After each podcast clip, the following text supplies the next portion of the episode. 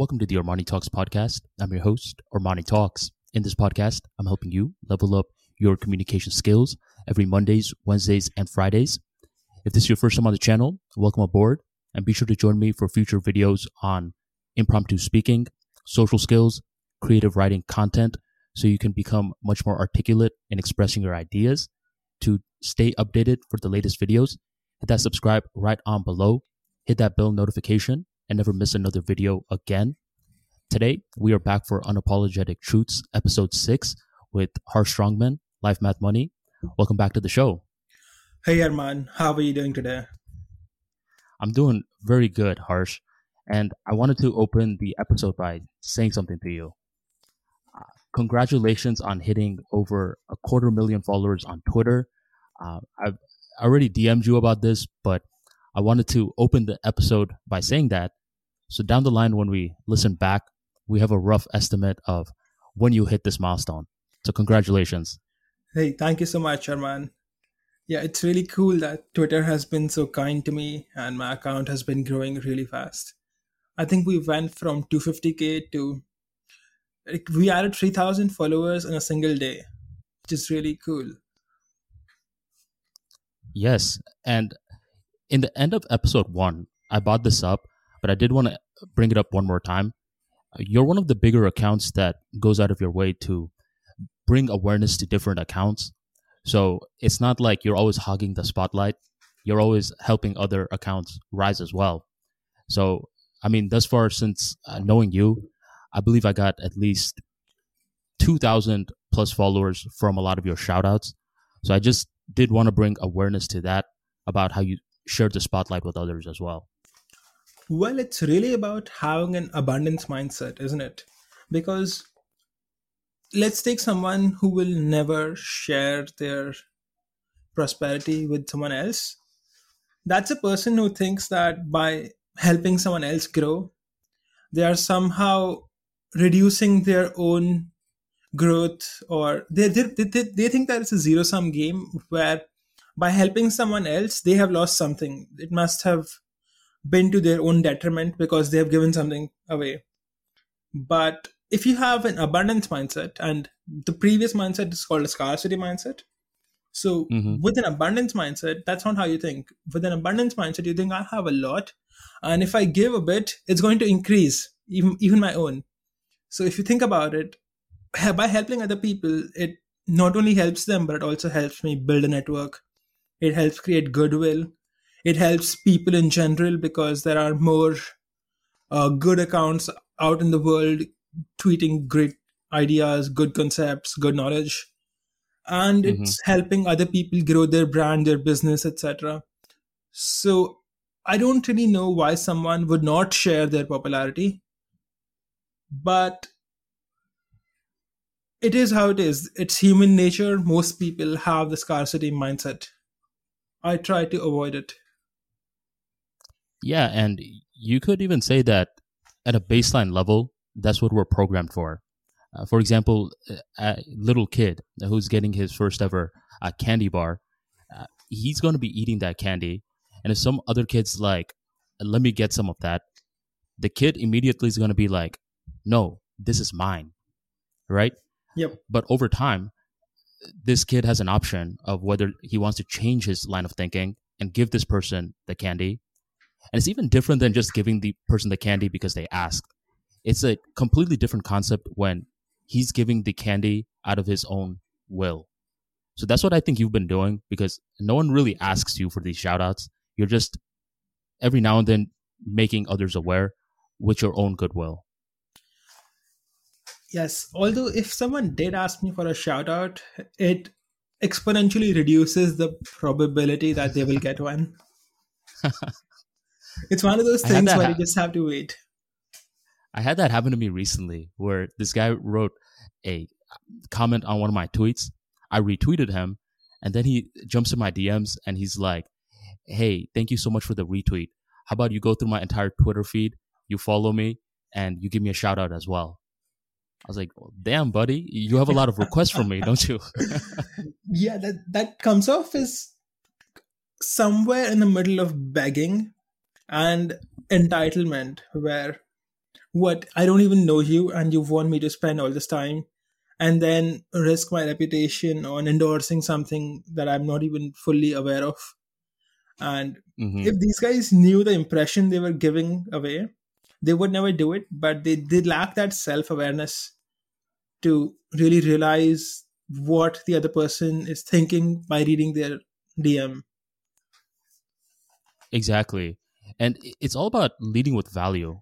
And just to give you an example of the opposite of someone asking for a shout out, uh, the guy that uh, created the thumbnails for this episode and the last episode uh, on Twitter, he goes by at Game Spells, G A M E S P E L L S, Game Spells. And I'm going to link his bio in the description box right on below. But basically, he introduced himself to us by creating a thumbnail of one of the past Unapologetic Truths episodes out of his own goodwill. And then he was like, hey, uh, you could use this if you would like. Now, I'll be very open. I'm not a good graphic designer at all. I'm very basic, rudimentary. But this guy, uh, he has a business out of graphic design. And he's someone who opened by leading with value. So just out of goodwill, I'm going to be like, yes, I will include uh, your name in the description box for anyone else that needs graphic work done for their business. That's the proper way, in my opinion, to start a relationship because even though he's a smaller account, he knows that in the world of value, it doesn't matter how much followers you have and all that. It just matters if you're making someone's life better or not. Agreed. And to add to leading by value, if you can't think of anything, you have to at least offer something like, uh, you know, I would, I respect someone who says, okay, I will pay you X amount for a shout out, although I have never accepted money for shout outs. Mm-hmm. But I would respect someone more if they offered money than if they were like, can you go through my profile and give me a shout out? Because there's a sense of entitlement and then there is business and no one likes someone who feels entitled to your time attention or whatever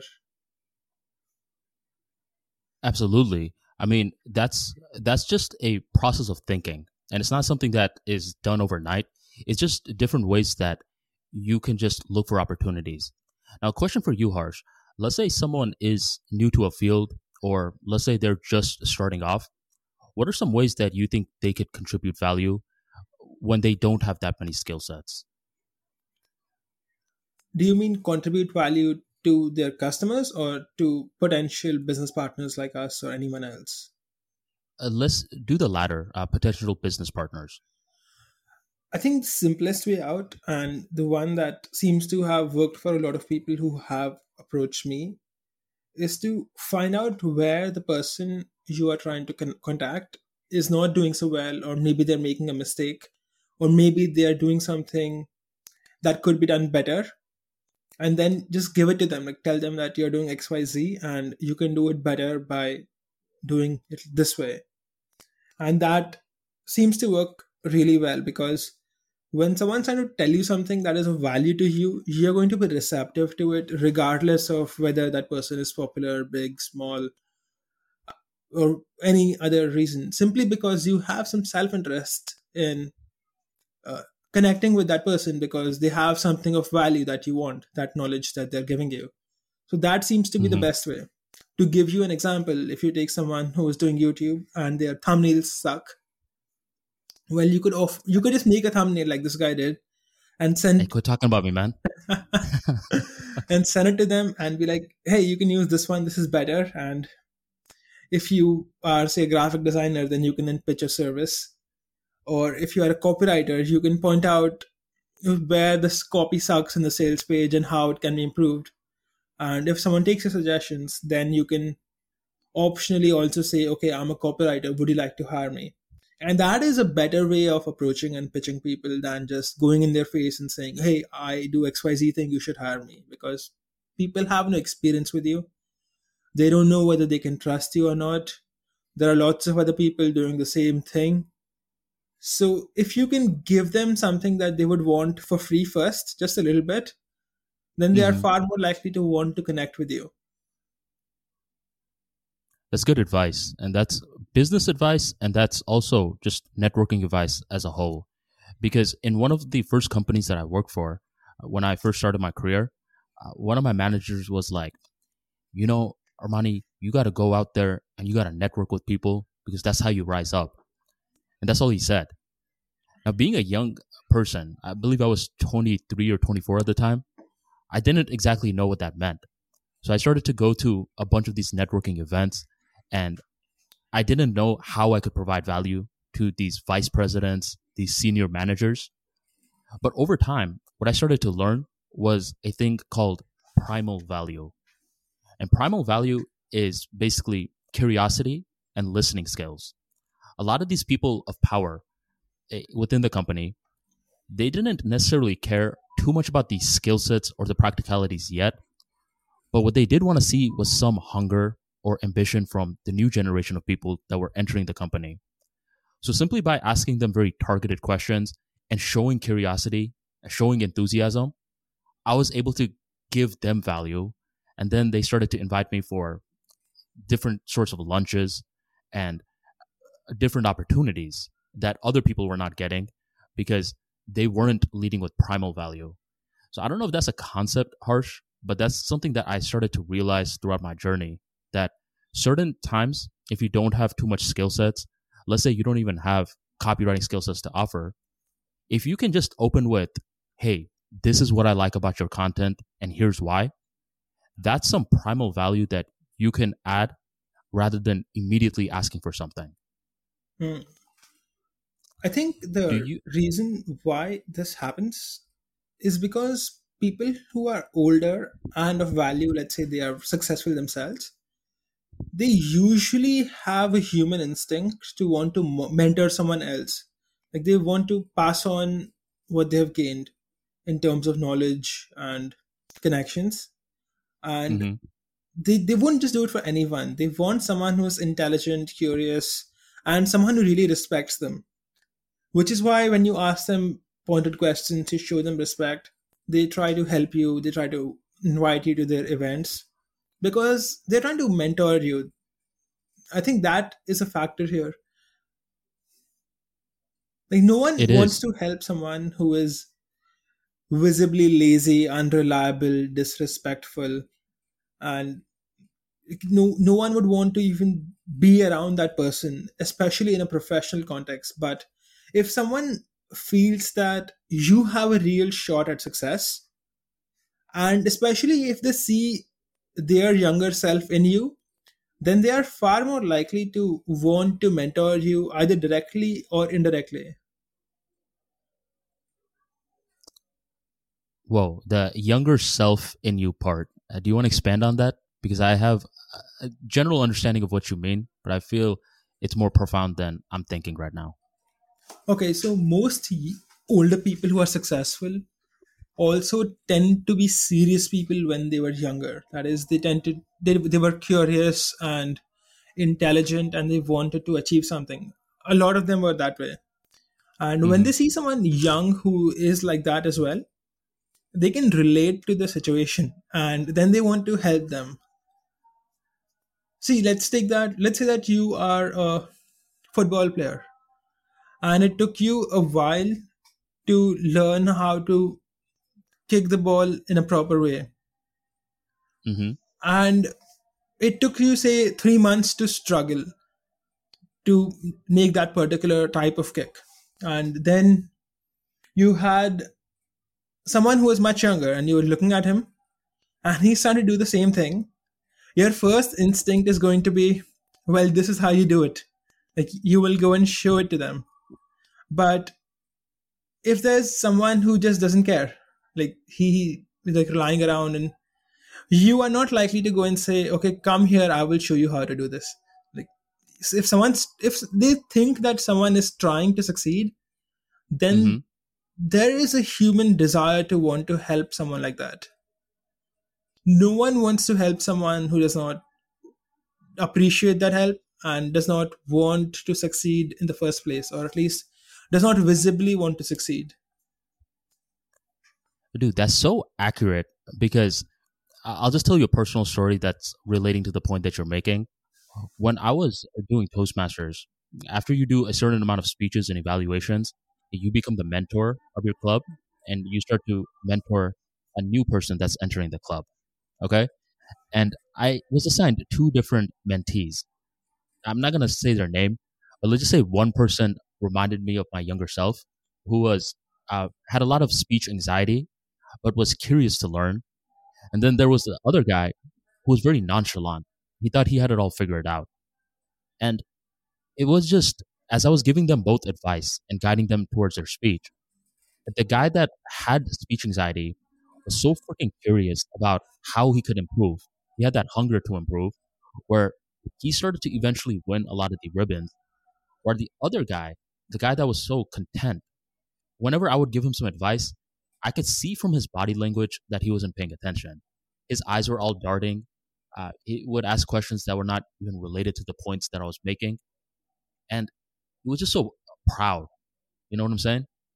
And eventually, it was just unique to see the difference between both of these guys, their entire trajectory. So when you're saying that uh, people want to mentor people who they see themselves in, I can agree with that point because for the first guy, I wanted to mentor him more because he wanted to learn, and that just reminded me of my younger self. Hmm, I think that if the guy is successful, at some level, you feel proud that you have contributed to their success have you had any of those moments harsh where you don't have to name drop uh, where you gave an upcoming account a shout out and they exceeded your expectations i have helped over 20 people or at least uh, 20 people who i directly know and at mm-hmm. least 100 or more people go from working some nine to five job to earning more than a full time income online. And some of them make more money than most people imagine. We're talking like more th- than 10 times the median wage of their countries. Wow. And what do you look for personally within their content? Is this some sort of truth that you're looking for, or is this something just general and it resonates with you? I haven't I don't have a parameter for this. By reading their content, I can usually figure out whether the person has experience or not. So one thing I'm looking for is that by reading, reading the content, I have to be able to know that you know what you're talking about. And the problem with online and Twitter and everything is that there are a lot of people who are fake experts. That is, they claim to be experts in something, but they don't really know anything about that topic. And that's usually because a lot of the people who are starting Twitter accounts are what 19, 20, 18 year olds. And they will pick topics like the psychology of life or uh, something like personal finance. Uh, and it just doesn't make any sense. Like there, there are people who will try to talk about personal finance and they don't even mm-hmm. have an, an income source and how does that make sense? And you can tell that by reading their content. You can read their content and know that this guy does not know what he's talking about. All he's doing is just copy pasting other people's stuff, editing it a little bit, and then try to pass it off as his own. So I try to avoid anyone like that because if you don't have experience and knowledge about what you're talking about, you are going to fail for sure. Mm-hmm so the one thing i'm looking for is that you have to have honest experience and knowledge about your field. You have to know what you're talking about because if you don't then i'm wasting my time and you are wasting your time. Absolutely. It's about the experience. And that's one bone to pick uh, that's one bone to pick that i have with twitter where the algorithms and i wrote a tweet about this is very flawed in my opinion. Where recently, I'll just give you an example. I was going through the Twitter feed, and nowadays there's uh, categories that you can sign up for. So I decided that I was going to click business personalities, writing, and a few other categories that they presented me with. And as I'm scrolling down, everyone that's listed as a business personality has the keyword Elon Musk in their tweet. And I thought at first I was just thinking that this was a coincidence. Okay, yeah, on this particular day, they put Elon Musk, so they got registered as business personalities. I kid you not, harsh. Three to four days in a row, it's like everyone that is on that category has Elon Musk in it.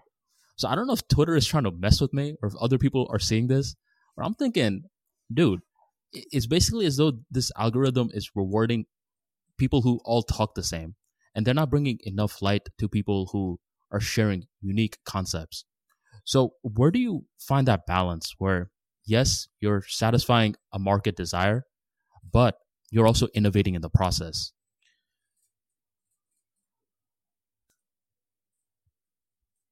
I don't do that at all. I, I mean, at least I don't consciously do any of that. I just write about what I find interesting, whatever I learned from my life, my own experiences, and as I run my businesses, the things and challenges that come across and how I solve them. I don't particularly care about satisfying the audience because if I, I will often tweet things that will make me lose thousands of followers overnight. So I really do not care about satisfying the audience. I, I I'm not trying to uh I'm not I'm not trying to do any of those things. I'm just trying to share what I'm learning it was episode three or four where we were talking about that. Uh, that's my philosophy as well. Rather than chase the market too much, uh, create your own market. And with that being said, Harsh, I have a few of your tweets pulled up, and I wanted to ask you more about it because you've been tweeting some heat recently. And folks, if you don't follow Harsh Strongman on Twitter, be sure to check him out there.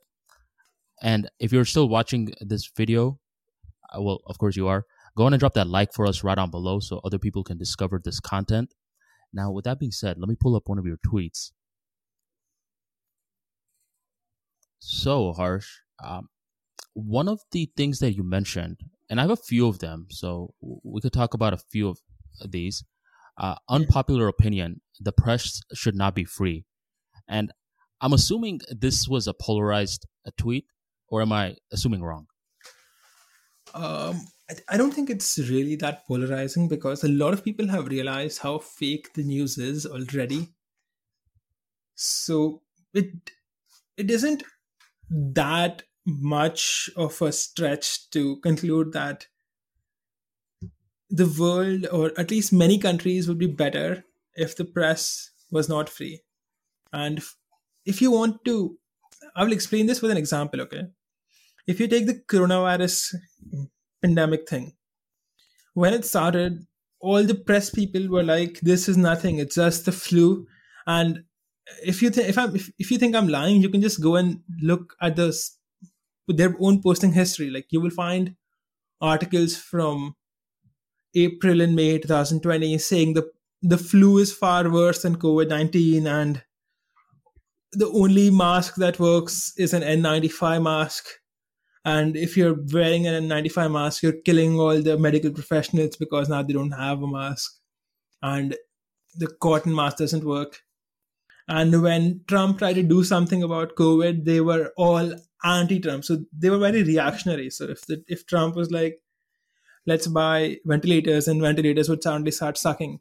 And people noticed that that the media, at least when Trump was in power, they did not care about reporting or what was true. They just took what Trump said or did, and anything he did was bad. Like if Trump did this, that means it's bad. That there was no objectivity there. And then suddenly the media will basically flip according to the their own owners. So if the guys who own that media channel is leftist, or if that the audience of that media channel is leftist, then all the news they will report will be completely and very obviously faked for a leftist viewpoint. So now leftist people really love the vaccine. So vaccines are the best. And anyone who doesn't get a vaccine is a monster. And there is also media which loves the right and does the same thing, but on the other direction.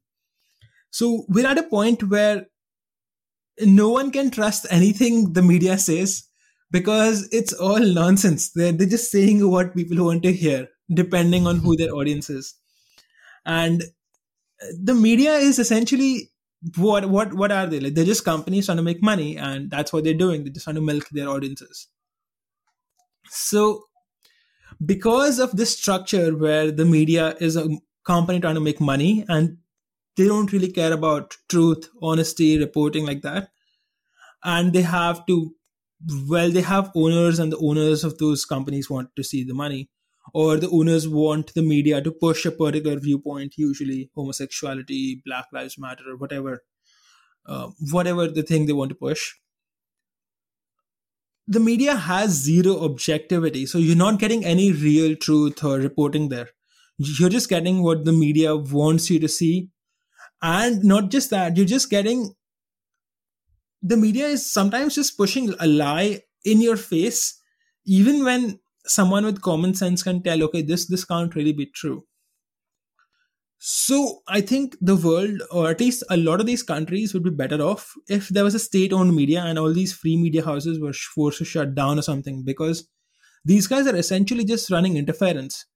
If the government wants to do something then they want to basically depending on which side they are just try to go try to bash the government or really support it at that point you're not really adding anything because everyone's just confused.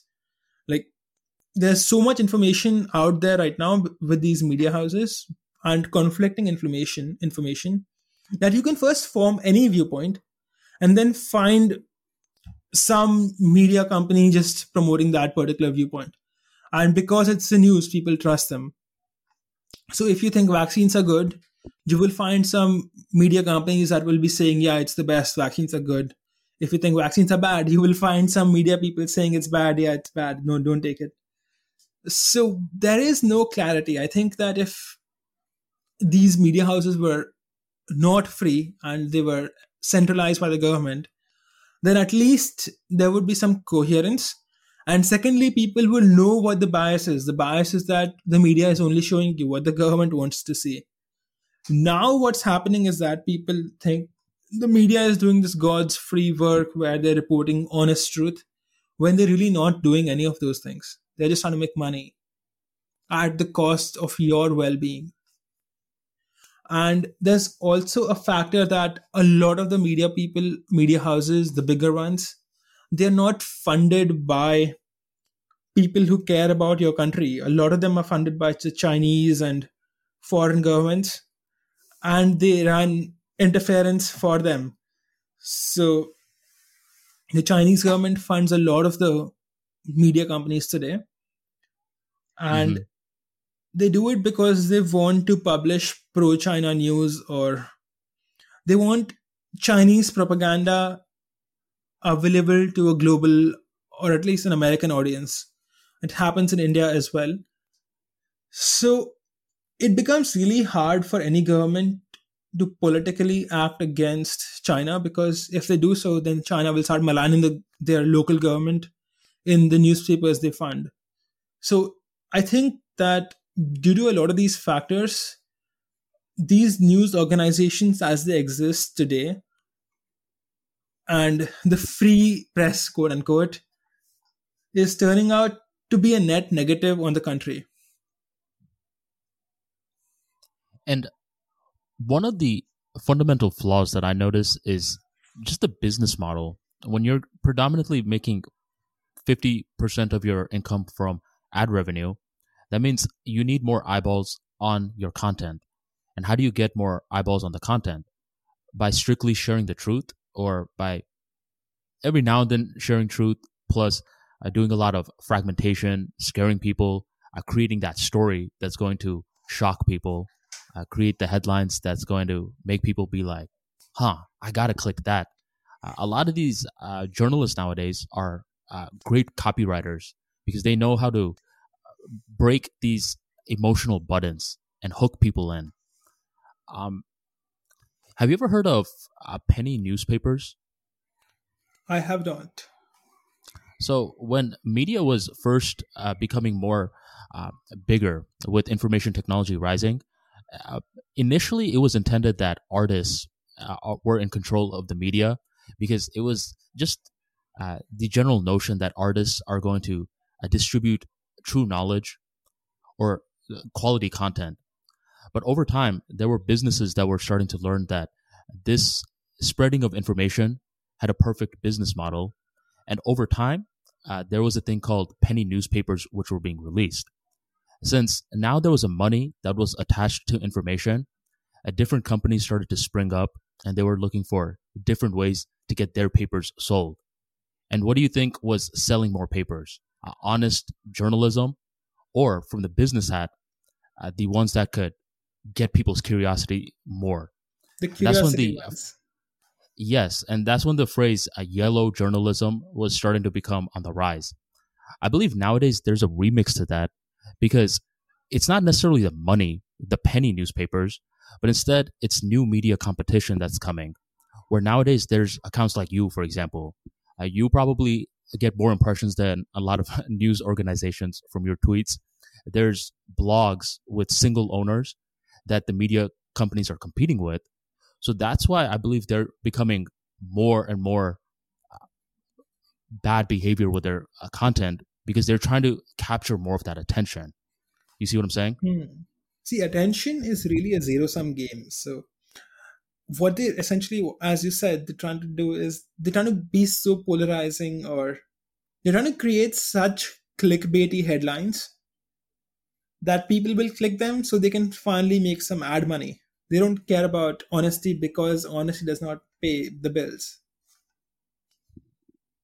Yeah, and it's a business at the end of the day, which people need to understand. That's why media literacy is such an important subject.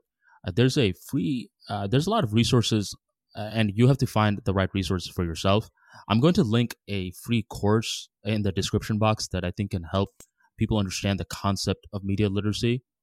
But yeah, Harsh, uh, what is have media your, literacy?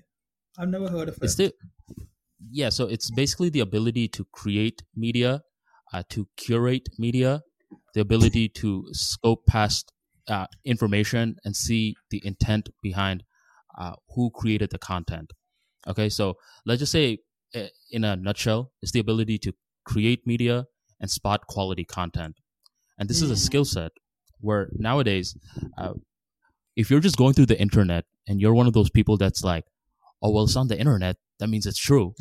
that means where a lot of people are like that, man. Uh, that means you have low media literacy. But if you're someone who understands how to create media, which helps you spot quality content versus propaganda, that means you have high media literacy. So I believe this is going to become a very important subject in the upcoming generations, especially because individuals are nowadays becoming creators. You know there, what there's I a think would happen? I don't think it would become an important subject. I think what would happen is that people will just stop trusting all media. I think that people will not try to differentiate whether uh, this particular piece of information from this media channel was true or not the media mm-hmm. people are going to reduce the credibility so much that people will outright distrust them. It would essentially become a comedy show. And this is happening to a large extent. I was talking to this girl who is a family friend, and she might be what 15 years old and 10th grade. Okay, so she's in 10th grade. And I was talking about some news event, and she looks at me and she says, Oh, it was in the news? Hey, all news is fake. And she just said that point blank. And I was a little taken wow. by surprise because I did not expect someone so young to realize that. So I think that we are already here after after Trump popularized the words fake news. It's become very common that people are aware that a lot of the news is not as accurate as the claim to be. So I think that I don't think people are intelligent enough to study things like media literacy. I think people will just outright distrust the media and they will trust individuals who they think are honest. For example, there are people on Twitter who I trust, and if they told me some event happened, then they are likely to trust, or at least I'm likely to trust them. So I think that journalism will be scaled by individual journalists, and all these big journalists, uh, big news houses will not have that trust required for them to have any power. Mm-hmm. Oh yeah, I wanted to bring up something harsh because in our last talk we were briefly bringing up uh, wrestling, um, and there's this TED talk on uh, where Eric Bischoff he was basically a very important figure in one of the wrestling organizations, and he was in the talk talking about how modern media has taken the blueprint of pro wrestling and is running with it. it, it it's a compelling talk, man, because he makes a case for uh, how nowadays news is entertainment, how it's a story, how they try to capture your attention. Uh, it's definitely a talk worth checking out, and I'm going to link it in the description box right on below. It's by Eric Bischoff. That's really interesting. And yeah, that's very interesting that the media is running with wrestling as a business model. And yeah, I, I can see the truth to it. So, where do you think people should get their information from then? Individuals? I really don't have a good answer here. I think that they should get the information from people who have established their credibility over a long period of time. Mm-hmm. But even then, they should be aware that people change. And in your country, Harsh, have you noticed people that have gotten so brainwashed from media that you can't even recognize them anymore? That happens everywhere. I think any close friends of yours? Not particularly. I'm not in touch with a lot of the people I used to know from back in the day. But mm-hmm. I do know some people who became either too extremely ideological in whatever ideology they picked, or they just don't care. Yeah, in the US, there's so many mindsets that are getting warped, and I'll give you an, I'll give you a story. So, do you remember? I don't know if you use Instagram too much, but do you remember a couple of months ago when everyone was posting those black squares? Uh, black squares? No, I, I don't. I don't know of that event yeah, I don't know. I don't use Instagram too much, but I think it was a message to. Uh, it, it was in regards to Black Lives Matter. Uh, I, I'm not too aware of that because I don't use Instagram that much. And there was this one account that you know I went to college with, and I barely talked to the guy, and he's basically DMing different people who didn't post a black square, and he's like, "Hey, uh, I'm just hitting up different people uh, who haven't posted the black square yet, and I'm asking why haven't you posted it? And when will you post it? And he messages me.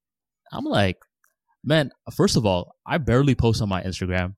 And two, it's none of your business what I post, you know? And three, I don't even know you like that for you to be requesting what I post and not. So this was a guy, I mean, I sort of knew him in college. I didn't know him that well, but he seemed like a sane individual.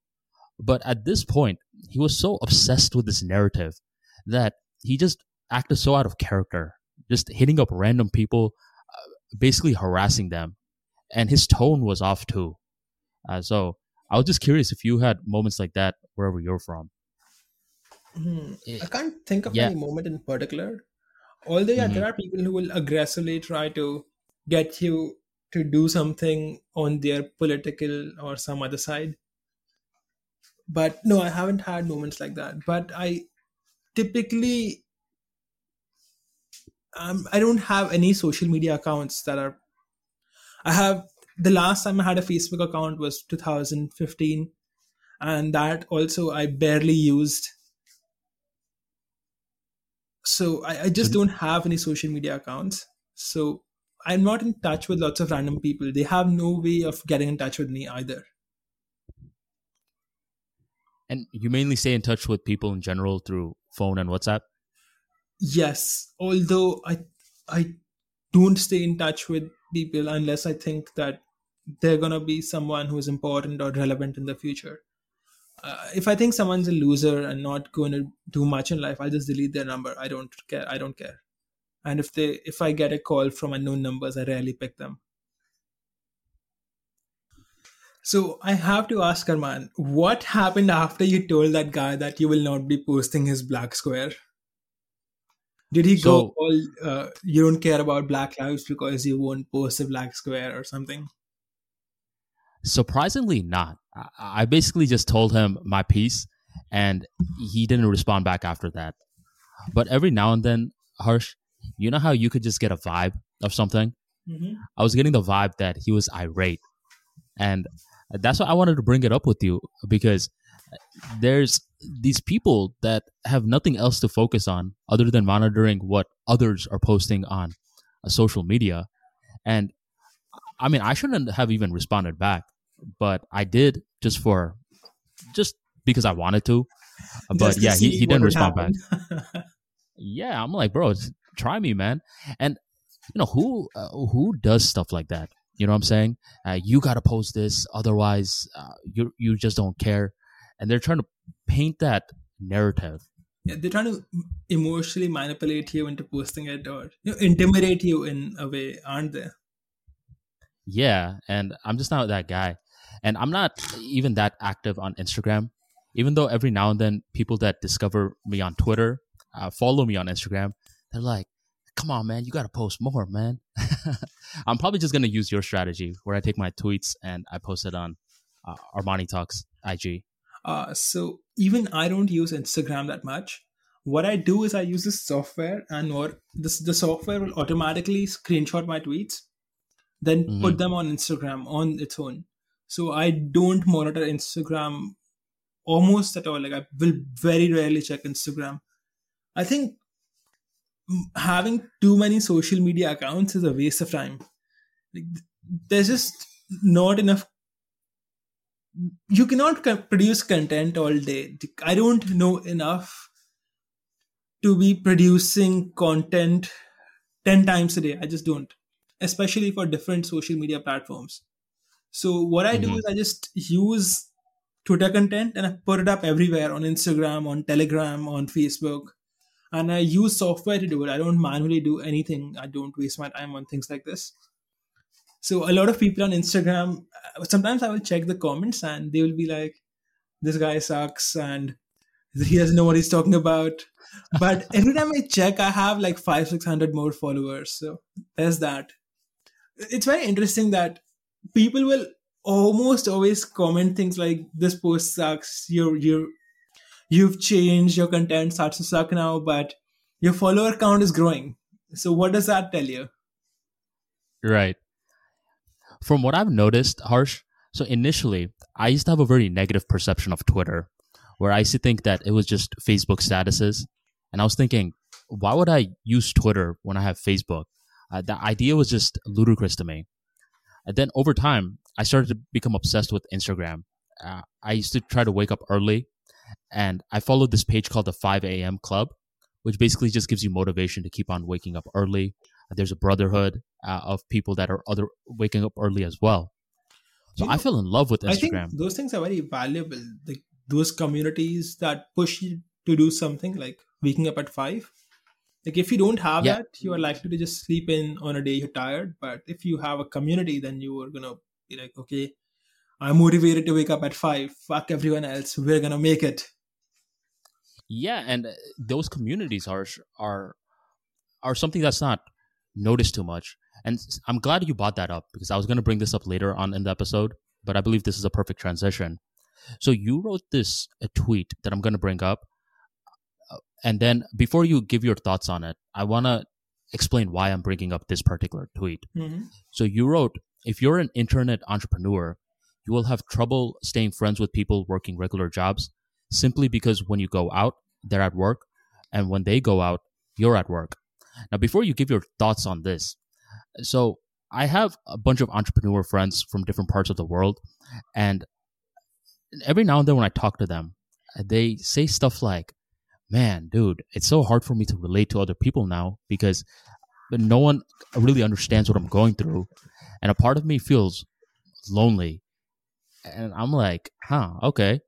And then I'll have a call with another person who's probably in Philadelphia versus the first guy who's from Canada. And he'll say something of the similar lines. So when I had these conversations and I saw your tweet, I saw certain similarities. Do you think that since entrepreneurs, especially on the internet, are so different, that loneliness could be an issue? I'm not very sure if the reason is that they're different. See, here's what happens, okay? If you are a regular entrepreneur working in the physical world, you are going to be working somewhere around 9 to 5 because that's just the time where the world works. But if you are on the internet and you're working, you will work in the morning and at night, sometimes in the afternoon, whenever you feel like it. You you don't have a set time that I work from nine to five. For example, right now it's 9 p.m. on a Sunday and I'm on this call with you. So it isn't you don't have a set time. And often it's far more convenient for you to do things at different times from the rest of the world. So before the pandemic started, I would go to the gym in the afternoon because then the gym would be empty. So I would not have to wait for equipment. Does that make sense?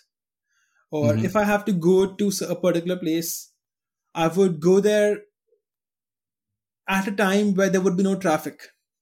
So you would, the, the you rarely end up in a situation where you are encountering lots of people because you are generally avoiding that. And also that because you're not in a traditional workplace, you're not in physical contact with lots of people. Like if you're in an office, then all the people who go to that office, you will become friends with them and you will get a lot of social interaction. But when you work on the internet, you don't get that social interaction, and that's why people feel lonely. I think that's the reason. I don't. It's there's also the factor that most people who are internet entrepreneurs they think differently they have a different mindset which does play a role but i think the fact that they operate in different time zones essentially they operate they do things at different times from other people also plays a big factor the reason someone is lonely is that they don't have enough people around them. They're not getting enough social interaction. And uh, internet entrepreneurs what are they doing? They're in their room in their house and they're working on their computer. They're not they don't have people to talk to around them. They're not in, a, in an office. When they're going out to the gym they're usually going at a time when the gym is empty. So they don't get a lot of interaction. And you can somewhat counter that by going out on dates and whatever but it's not as much social interaction as you would have gotten had you were working a regular job, had you been working a normal job or doing something that involved a lot of human contact. Are most of your friends entrepreneurs, Harsh? Not most of them. I would say a good 50%. I have many friends on the internet now because of the business I'm in, of writing, blogging, friends come business partners mostly. And i relate to those people a little more than i relate to people in real life nowadays simply because of the business i'm in and the life i'm living right now. And mm-hmm. see i'll give you a, an example okay? If i want to go out on a thursday well if if i did not have anyone online and i did not know any entrepreneurs who are also on the internet I just couldn't go out on a Thursday with someone because everyone's working. They're not working nine to five, or like in India, it's like nine to nine. And there's this new, it's just impossible because you guys work nine to nine. Uh, I think most people, at least in corporates here, their work timings are from ten to six, six thirty, seven. But gotcha. we have a lot of traffic, so to reach office at ten, they have to leave at nine or 8.30 or whatever. Some people even have to leave two hours three hours early. And by the time they're leaving office the work culture in india is a little different from how it is in the west. So if the eh, official ending time is 6.30 it's likely that these guys are leaving office at 7.30 then you add their commute and whatever in and they're at their home at 8.30 9 o'clock and by that time everyone's too tired to go out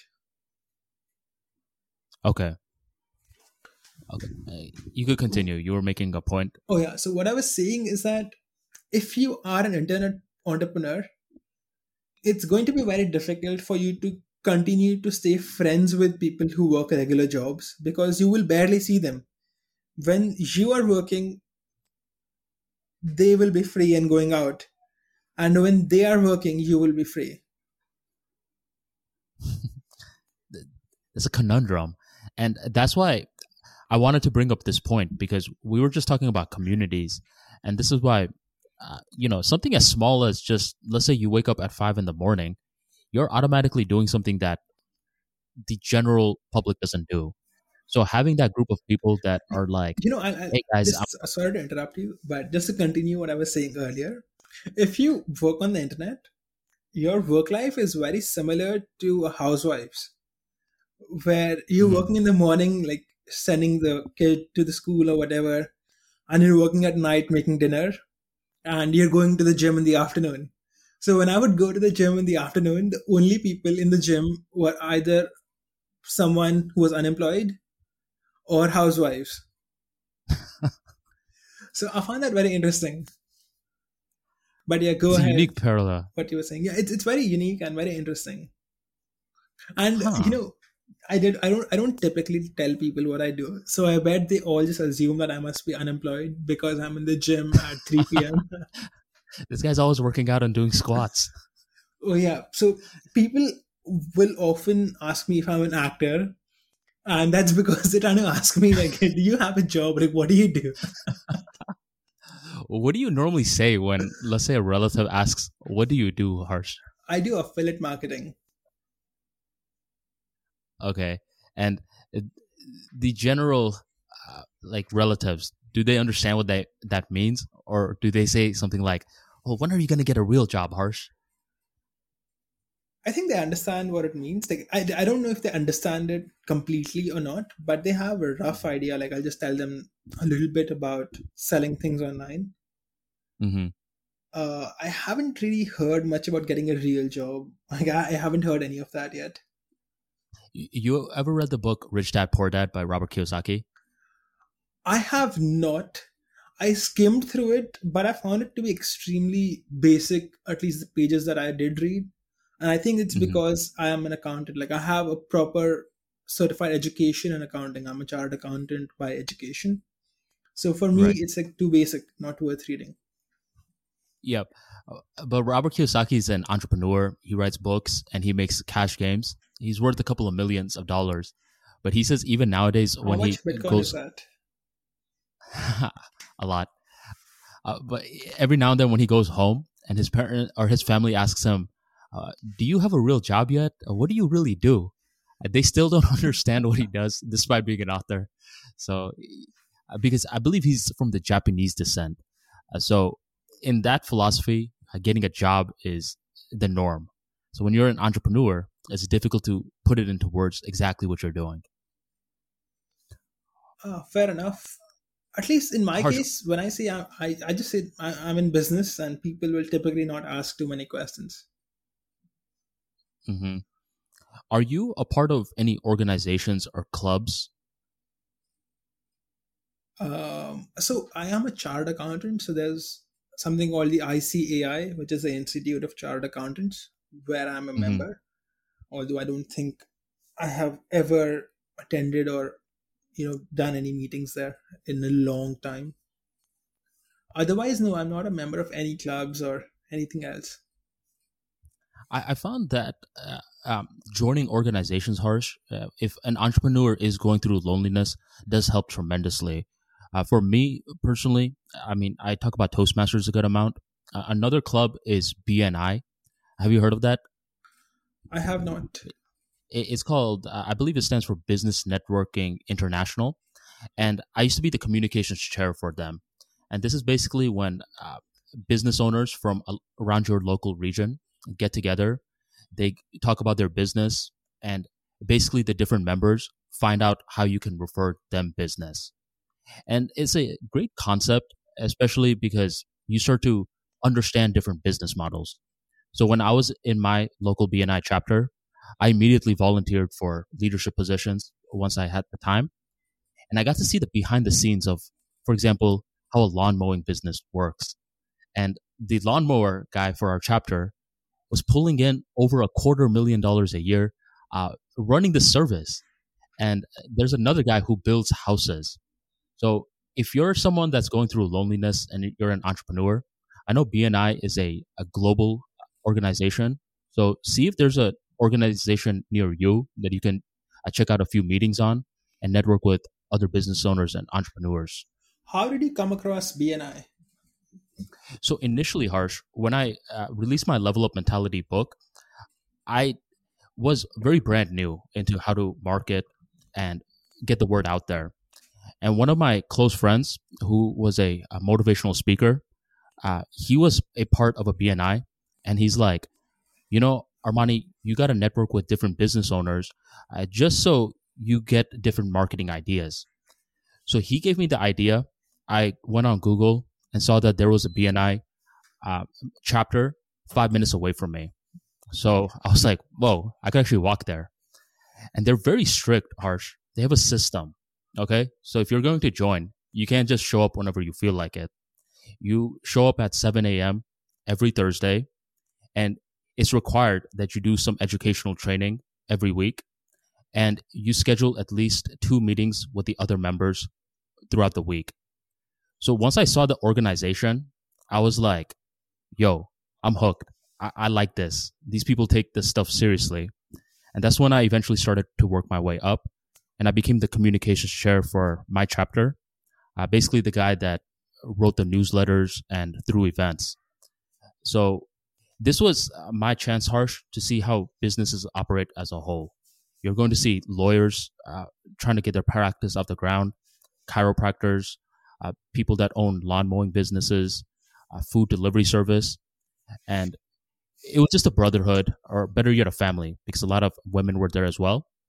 And uh, I believe there's a chapter in uh, in India as well, so you should definitely check it out. Hmm, interesting. So it's like the physical version of the Fastlane forum. The Fastlane forum. What's that?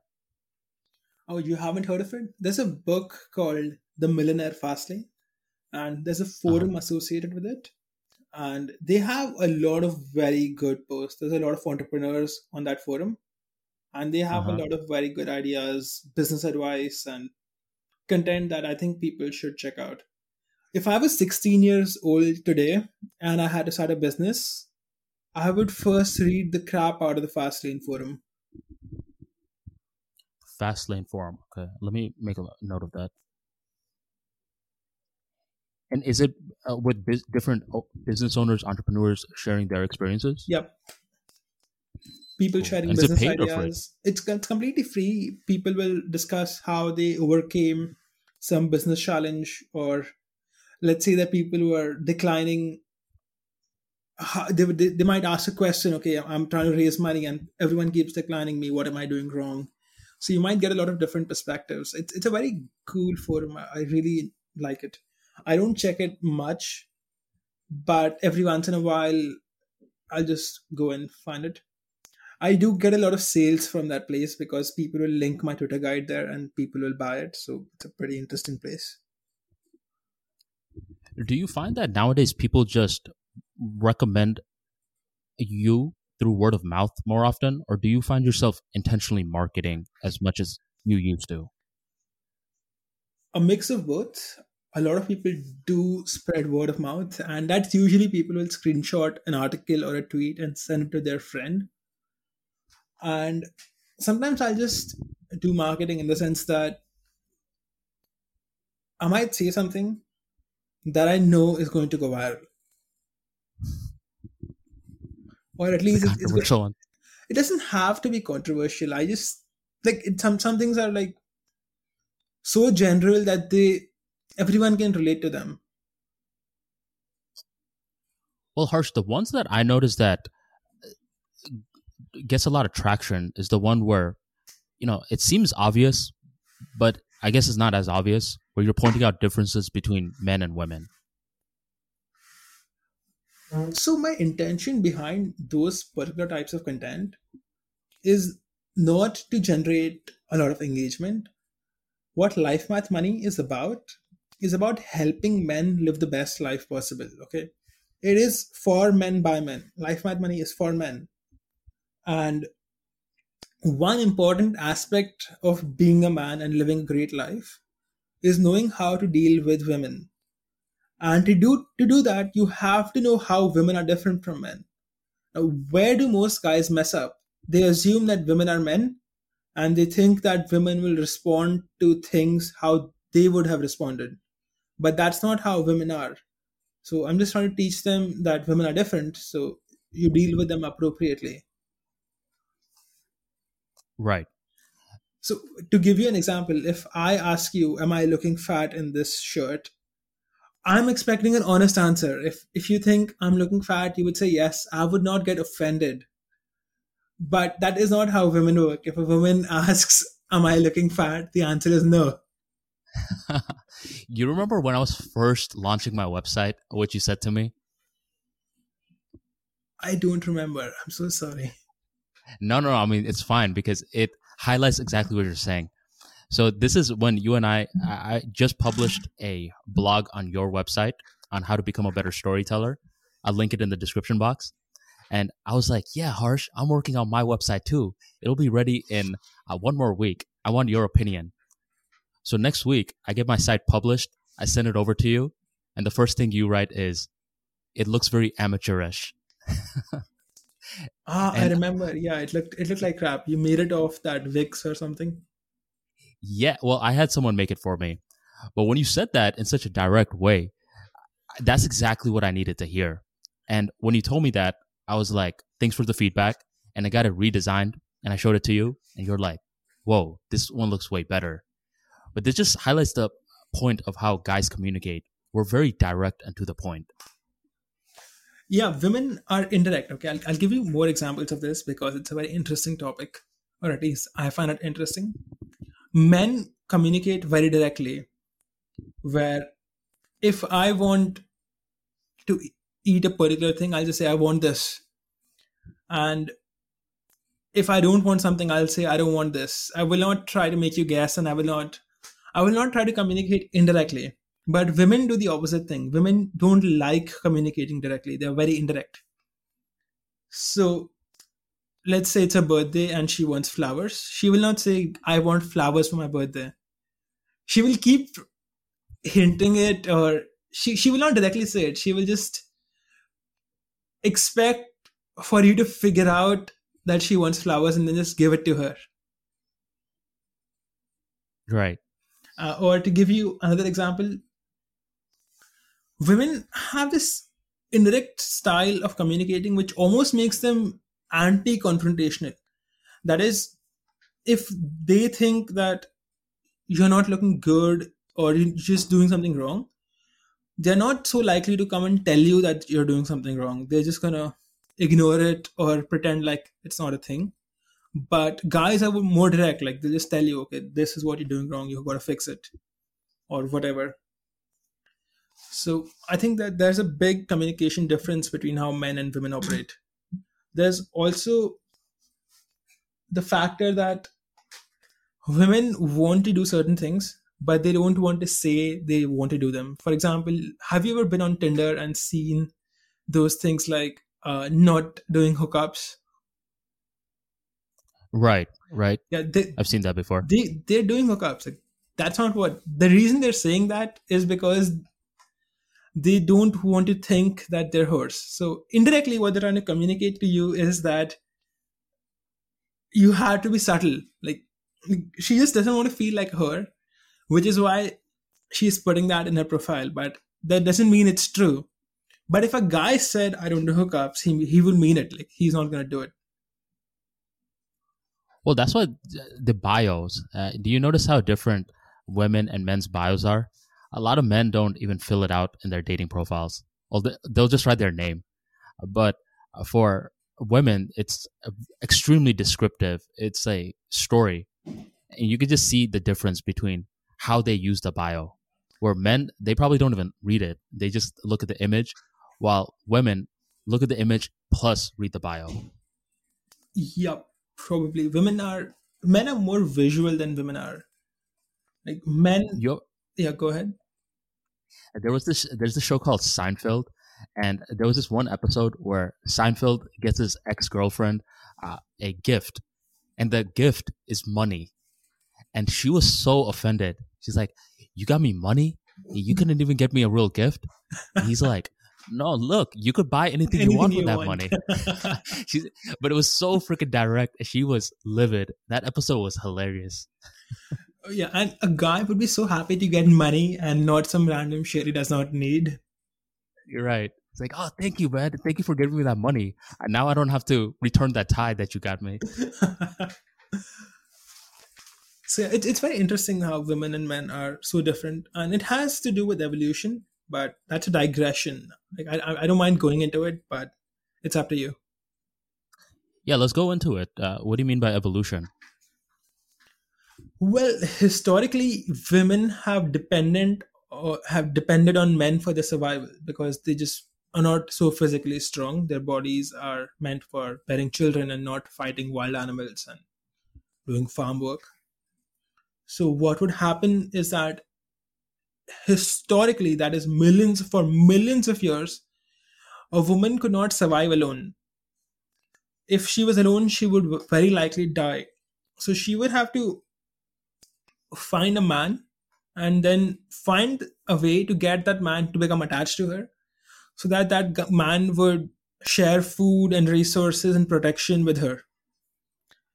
Which is why women became very indirect because when you're very direct and when there are two people who are direct there's a very high chance of conflicts happening. So what happened was that men stayed direct but women became very indirect and subtle in their communication. So women would read the man's mood and then indirectly try to manipulate him into doing what she wanted rather than directly telling him what to do. Because if she directly started giving him orders, then the relationship would not last and she would be left alone and she would die. Does that make sense? It does make sense. So, evolution has programmed women to be indirect for their own survival. And what women are today. Today, women are independent, they make their money and live alone, or they don't necessarily depend on a husband or a man to survive. That hasn't changed their genetic structure. They are still indirect communicators. Well, I saw you retweet a tweet, and I'm not 100% certain if it was from you, but the tweet said something along the lines of if you want to get what you want from a man rather than trying to be more egotistical and try to compete with him you should actually leverage femininity. And i saw some something along those lines of, from something you retweeted. And i saw this in action a few days ago harsh where in this podcast uh, there was this uh, woman that was going to confront this one man uh, for something that happened behind the scenes regarding a podcast show that they did before Mm-hmm. And the way that she came at him was very, very aggressive. And immediately, what happened was that that guy returned back with as much aggression. And, you know, just with men, their voices are much deeper and they know how to yell if they need to. So since she came at him with that much aggression, he fought back with that much aggression as well. And later on, what started to happen was that she altered her strategy, where rather than being uh, very, very aggressive, she started to change it completely. She started to become a little bit more agreeable and she started to uh, deliver her message in a different way, uh, in a much warmer way. And that's when the guy was changing his stance uh, much more than he was before. So it just reminded me of that tweet that you retweeted earlier, where you're not going to overpower masculinity with more masculinity. You can work with masculinity with femininity. Hmm. I didn't. I don't remember retweeting this, but I think that it is true. I think men have evolved just as women have, and the way men have evolved is to have basically a need and a desire for sex and you know reproduction because women control the womb and women have evolved to manipulate men into getting whatever they want from that guy. So men respond well to femininity. Men have this biological need to want to provide and protect someone. So if a woman is feminine, then biologically most men will become understanding and helpful by default. Right. And this is this mainly applies from what I've noticed to masculine men, where if the man is himself very feminine, a pushover, then I've noticed that they gravitate towards masculine women. Did you notice that? Somewhat. But you know the thing with masculine women is that they want a guy who's even more masculine than them. So these men are left alone. Like they're the worst of the worst in a way. Because women are hypergamous, okay? Women want someone who's better than them. And a masculine woman would want a man who is more masculine than they are. And every time you see a relationship where there's a masculine woman with a wimpy man, that's that's a compromise where the girl just could not find a better guy for whatever reason. Maybe she was too old or not beautiful enough, or no guy liked her, which which is probably the case because guys don't typically like masculine women. So this is all she was left with was this wimpy dude who she ended up marrying. So yeah, it it's that polarity happens, but I think whenever you see a relationship with a masculine woman and some feminine man, it's usually something that happened out of necessity or a lack of other options. So you're saying they settled for them? I don't think this the word settled would be appropriate. I would say that even though the heart does not want it and the heart wants something wants something else, this is what is fair market value for them. Got it. Like I don't I don't think that even though they may feel like settling, if the market says this is what they deserve, then this is what they deserve. Do you get me? Right. And did you want to explain what hypergamy means to uh, those people that don't know what it means? Oh, the idea of hypergamy, or at least the concept, is very simple. It means that a woman always wants a guy who is better than them, and that makes more money, taller, stronger, smarter, more well versed, better traveled, or whatever a female will always want a guy who is superior to her. If she sees you as inferior to her, she will not be attracted to you at all. So a guy will does not really care about this. Like a, a guy is completely fine with dating a girl he thinks is inferior to her in status and intelligence, height or strength, whatever but women are not. They are biologically hypergamous. That is they want a guy who is above her in status intelligence and all these traits. Which is why you will often see that a woman making say $30000 will only want to marry a guy who makes $30000 in one. Like they want something a little better than they are. Would you say that's why success is so important for a lot of men Oh, for sure. Because, see, evolutionarily, a man is likely to reproduce if he's successful because hypergamy is going to pick successful men. Women don't really care about success as much because they already have a womb. So it's guaranteed that they would reproduce, which is why women tend to be less ambitious because they did not require to be ambitious to survive or to procreate and which is why men tend to make better comedians than women. It's because men needed to be funny, to be well liked by women, so that they are able to reproduce. But women do not need to do any of those things. A woman does not have to be funny or charming to get laid. A man does.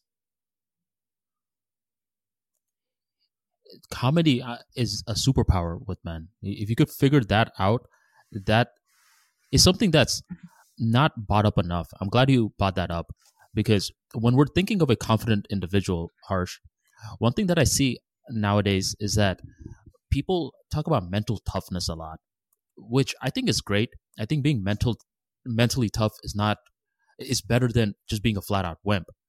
But I think what's even better than being mentally tough is having that sense of play to you as well. Where if your face is always super strict uh, it looks like you're constipated and you're showing mental toughness, yes, that's going to work in one facet of your life. But I've noticed that this group of people often struggle with social skills. Yeah, it makes them a while, killjoy. Yeah, while on the other hand, when you have a sense of play, harsh, you simulate the same exact effects of mental toughness. And to give you an example, I used to play a lot of competitive sports growing up. And one thing that would happen in competitive sports is that every now and then you'd get hurt. So let's say I was playing basketball and I rolled my ankle. Uh, during that game, I felt a lot of pain, yet I was having so much fun playing the game that I decided to continue going on forward. Now, that's the same exact effect as mentally tough, but in this one, the spirit is much better. So I think nowadays, you know, we've pushed the mentally tough mantra enough.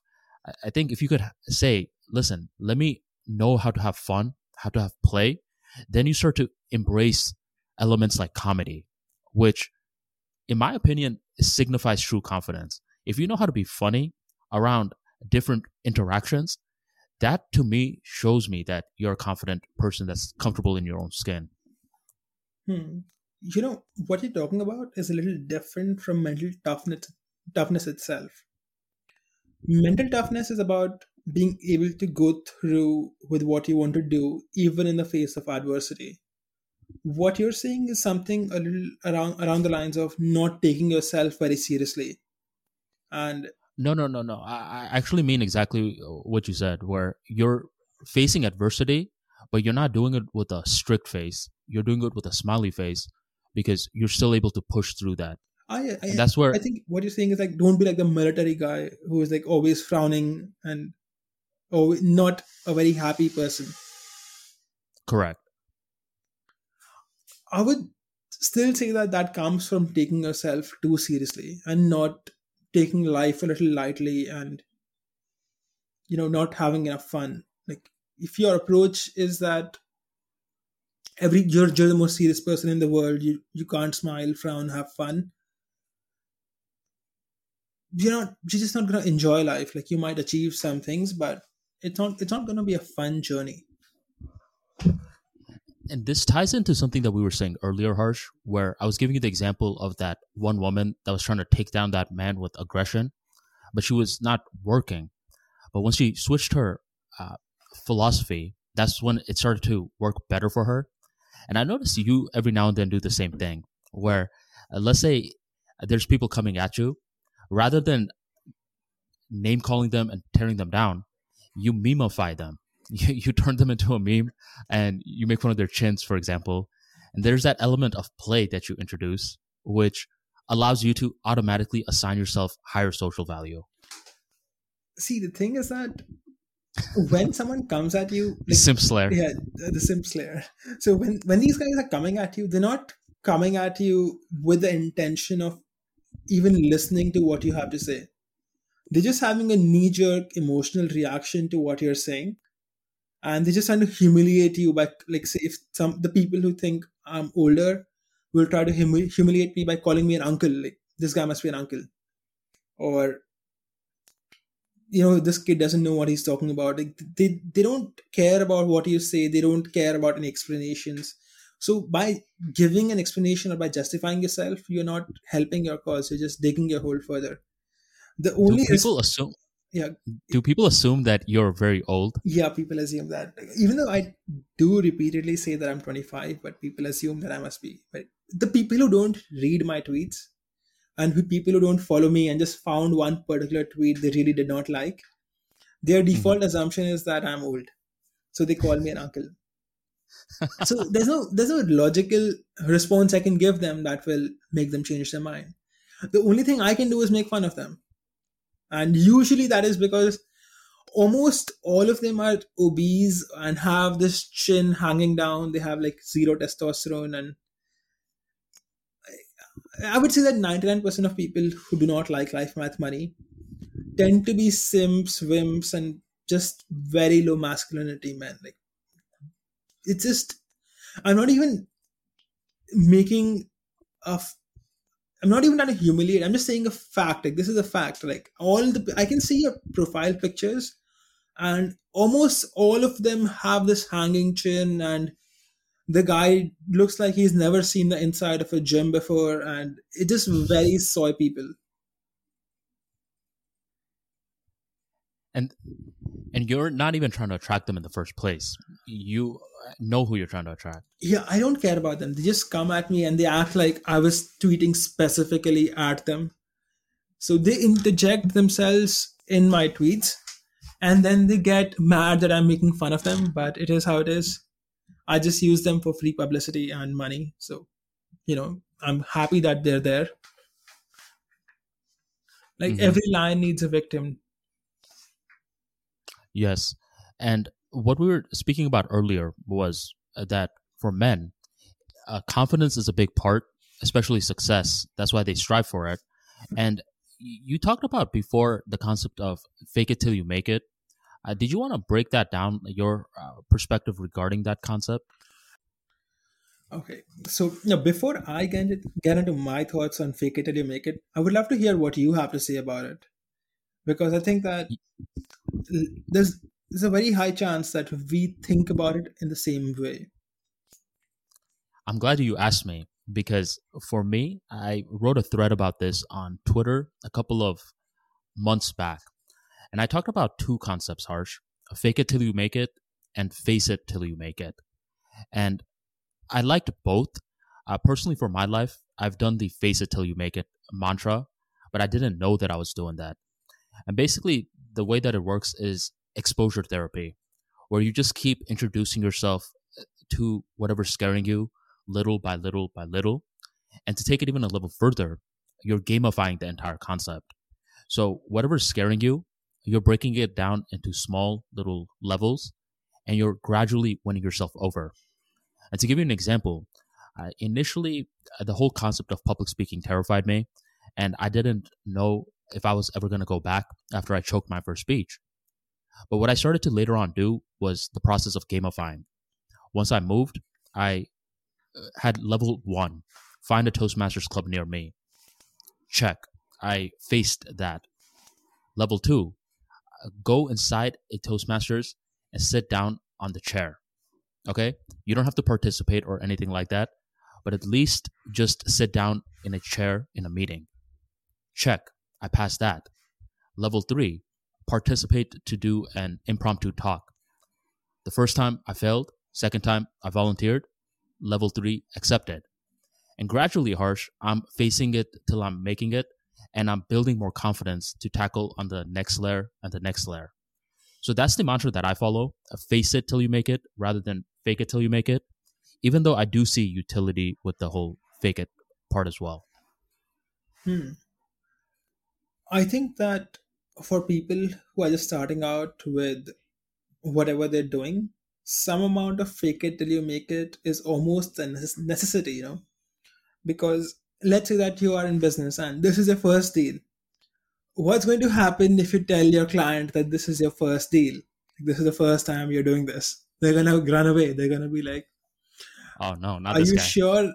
I, I, I, he doesn't even know whether you will make it or not. And he doesn't want to be at the in a situation where he paid full price to hire a guy with no experience only to end up in a situation where the thing didn't go so well. So so it, it it'll be very very difficult for you to find a client if you have had no clients before. You just you just have to fake it. Like you have to fake your expertise at least in the beginning. And i i don't i don't mean to say technical expertise per se, but at least the confidence part of it. You just have to act like you know what you're doing, just to make everyone in the room feel comfortable. And eventually, you will have gained enough experience this way that you will no longer have to act. So I would say fake it till you become it is a more apt way of putting it, but fake it till you make it is good enough. And it works, and almost everyone does it.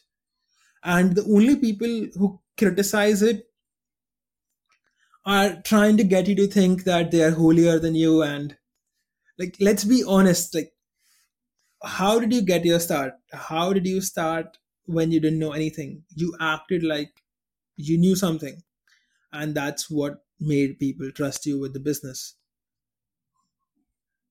To give you another Absolutely. example okay, if let, let's say that you're a guy okay and you've never had a girlfriend before and you go on dates and you tell a girl that I have never had a girlfriend before, there's a very high chance that she will not date you simply because you've not had a girlfriend before because she's gonna think he must be some weirdo or she will feel that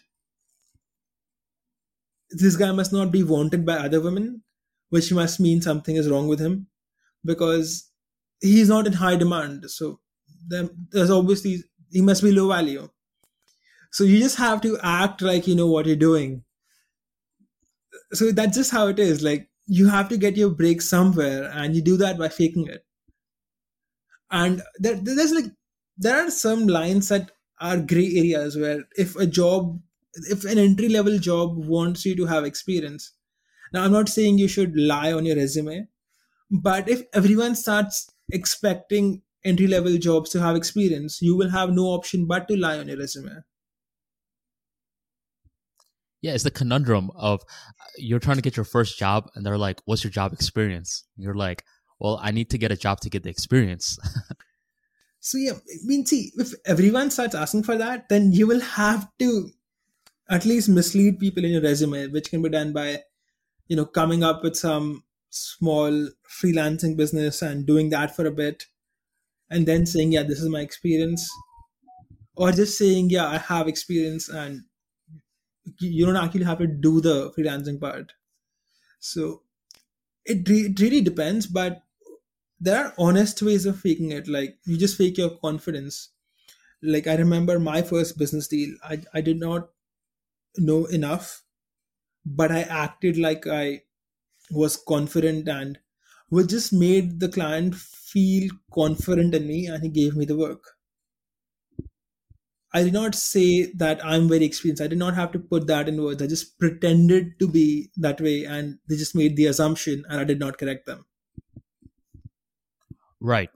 And that's one of the best ways to sell, where you're going from the guy that's just trying to sell to the guy that's trying to teach. Where for my business, Harsh, a lot of uh, my business, I have to actually get on the phone and close a lead. And whenever I'm closing the lead, what's happening is they're very curious regarding the subject. And the more that I'm giving them answers, the more that they're selling themselves. So when you can take the uh, all the spotlight off of you and start to address the needs and the desires of the other person, it helps out tremendously. Uh, with your first business deal, Harsh, are you referring to Life Math Money or no, something no, no, no, not outside of that? Money. Uh, it was my consulting business as a chartered accountant. And do you have to do a lot of sales for that? Somewhat, but not really, not that much. It's, it's more of a your clients referring you other clients thing. But mm-hmm. yeah, not not that much to be honest. Got it.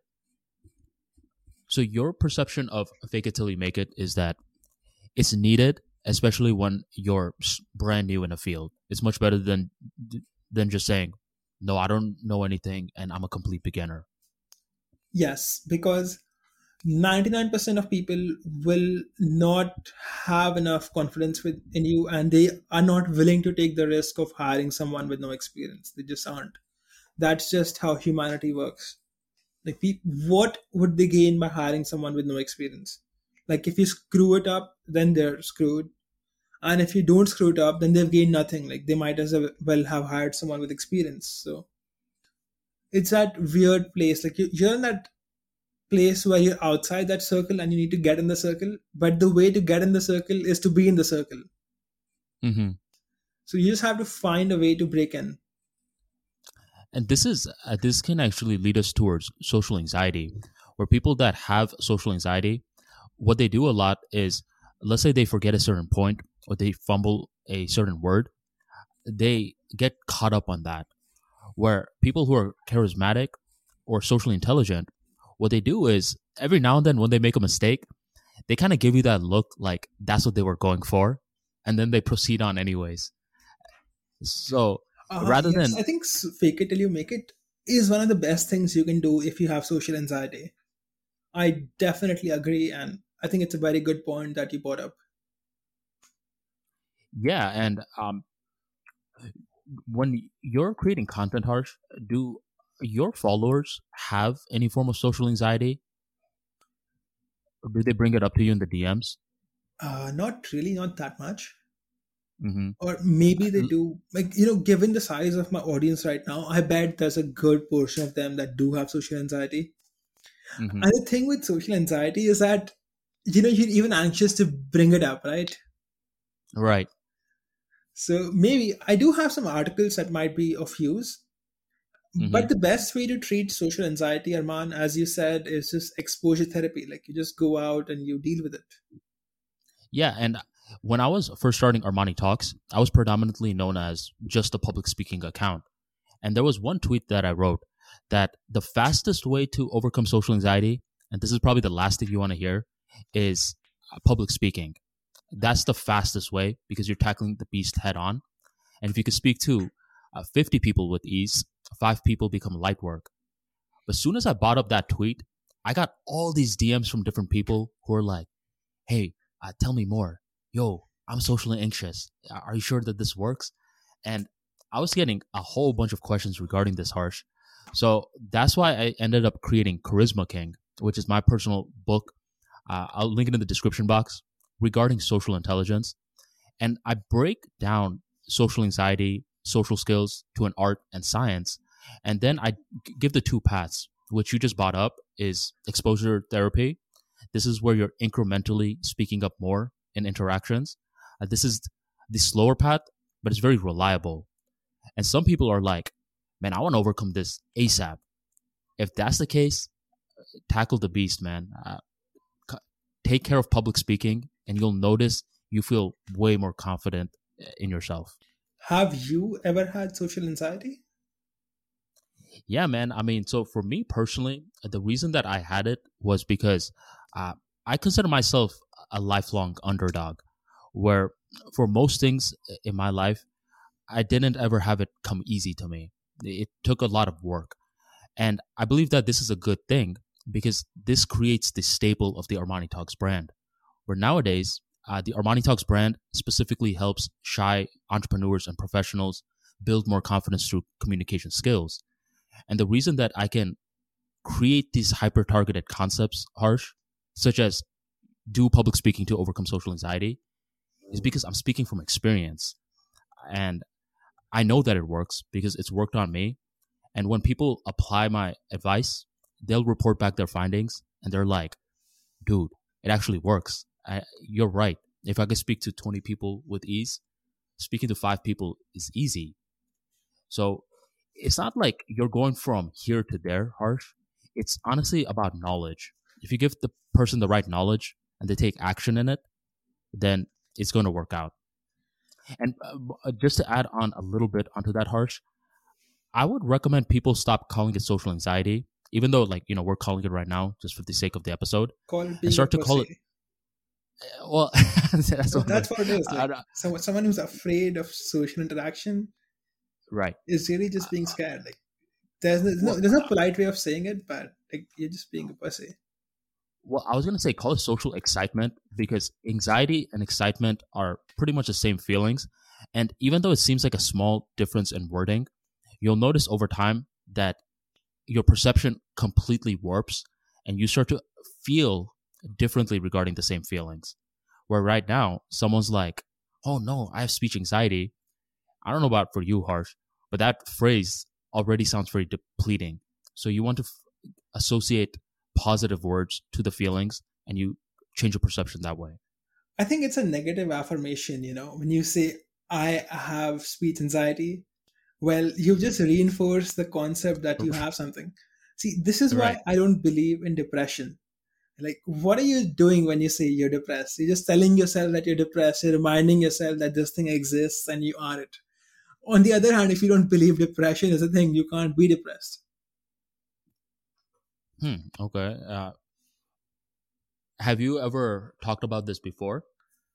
About what? Uh, depression? Uh, depression. I Uh-huh. have an article on it, and it's basically me mocking the concept, to be very honest. Really? And do you find okay, let me see how I can phrase the question. Do you ever see a case for depression or do you think it's because of poor knowledge or poor understanding of how to tackle it? See, I don't I'm not doubting that depression doesn't exist. I don't think it has that much to do with some magic neurochemistry.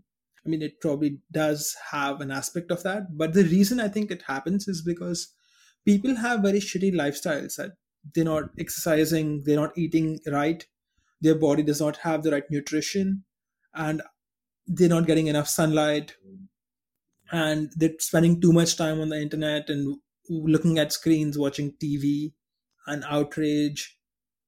And I think that the reason they feel depressed and out of energy is simply because of their lifestyle and not because there's something wrong with them or there's something wrong with their their genes like if i was living like i was eating mcdonald's three times a day and watching tv all day not having a social life at all just sitting in my room and not getting any sun not getting any exercise being obese i would feel depressed too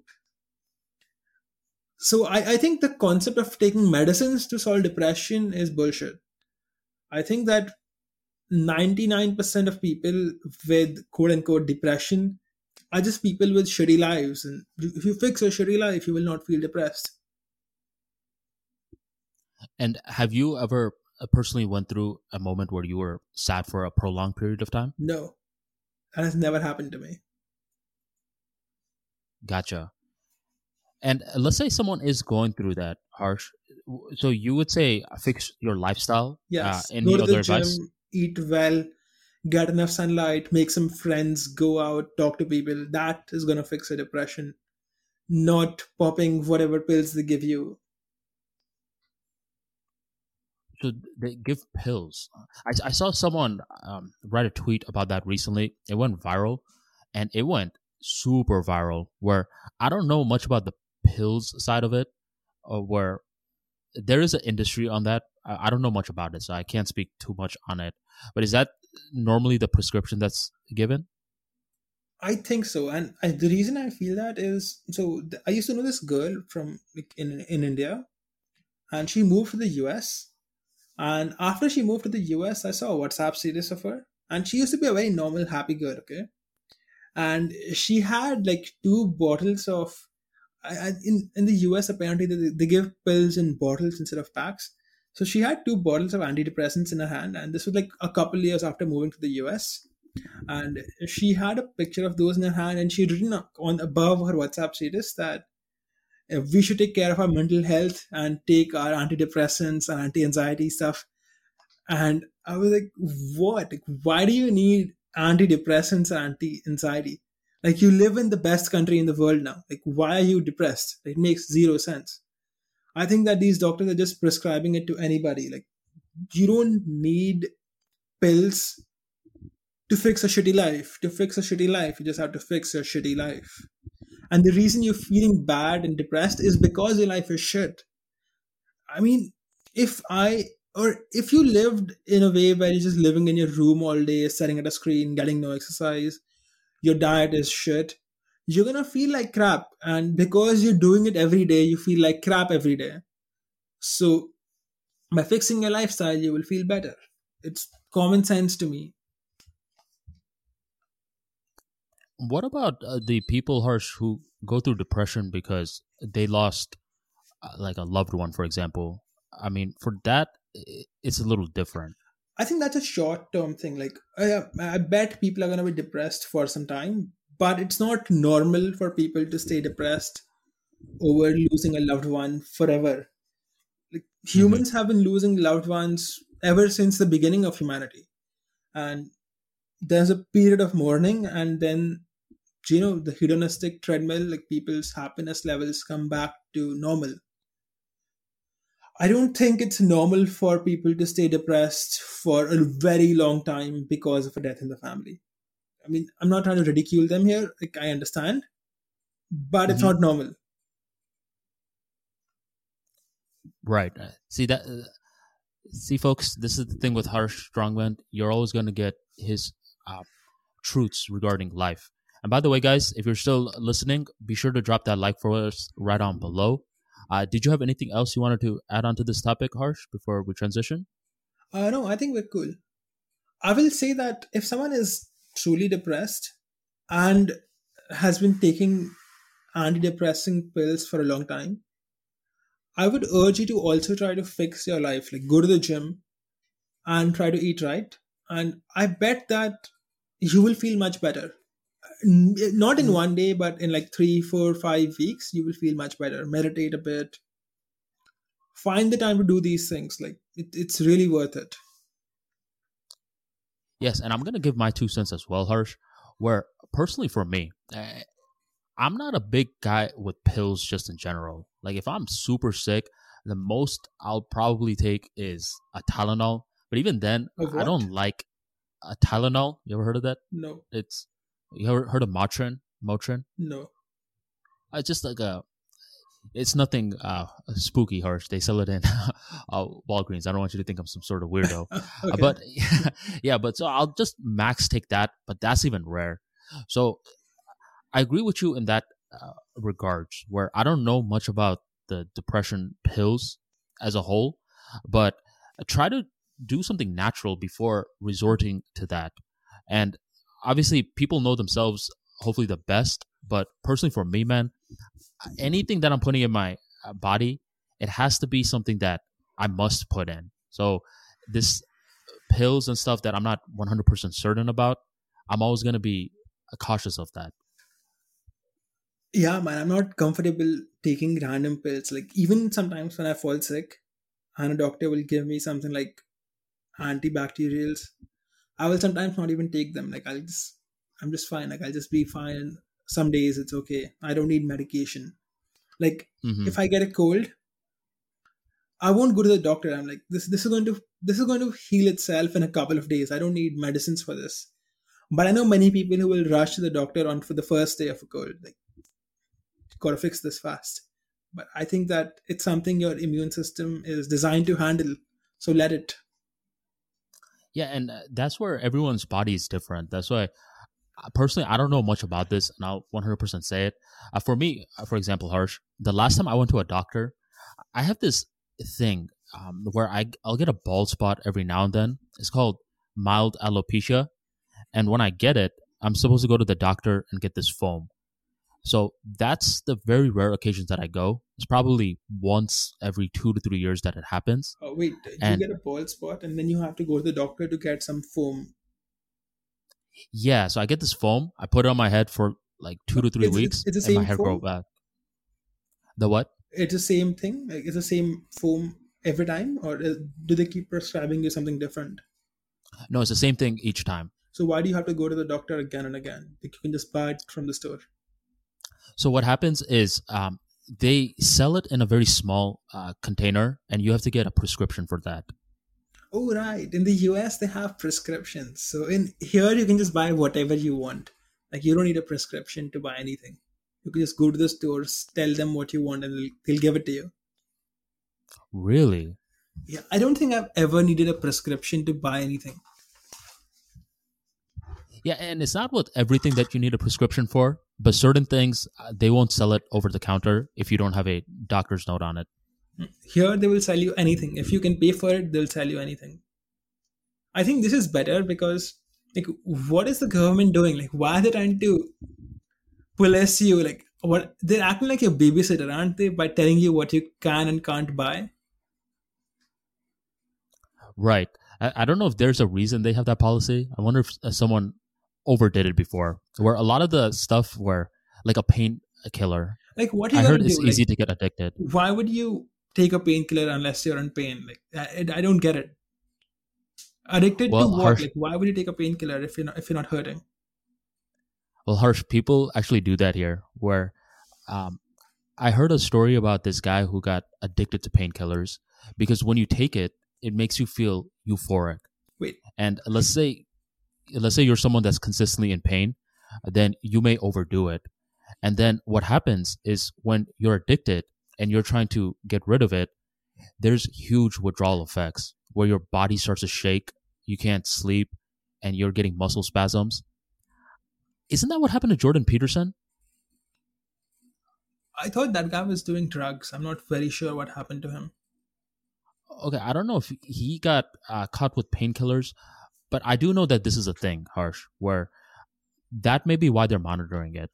You know, I would say that uh, this is maybe 0.1% of the people I, I don't know how uh, how it is in the us but in india i would say less than 1 in 1000 people is probably doing something like that and it, it does not really make sense to restrict everyone's ability to buy drugs just for stopping that 0.1% from buying an extra painkiller. Because to get a prescription you first have to go to a doctor which should which is not always necessary man. Like sometimes you just know what you need and you you can just go buy it from the store.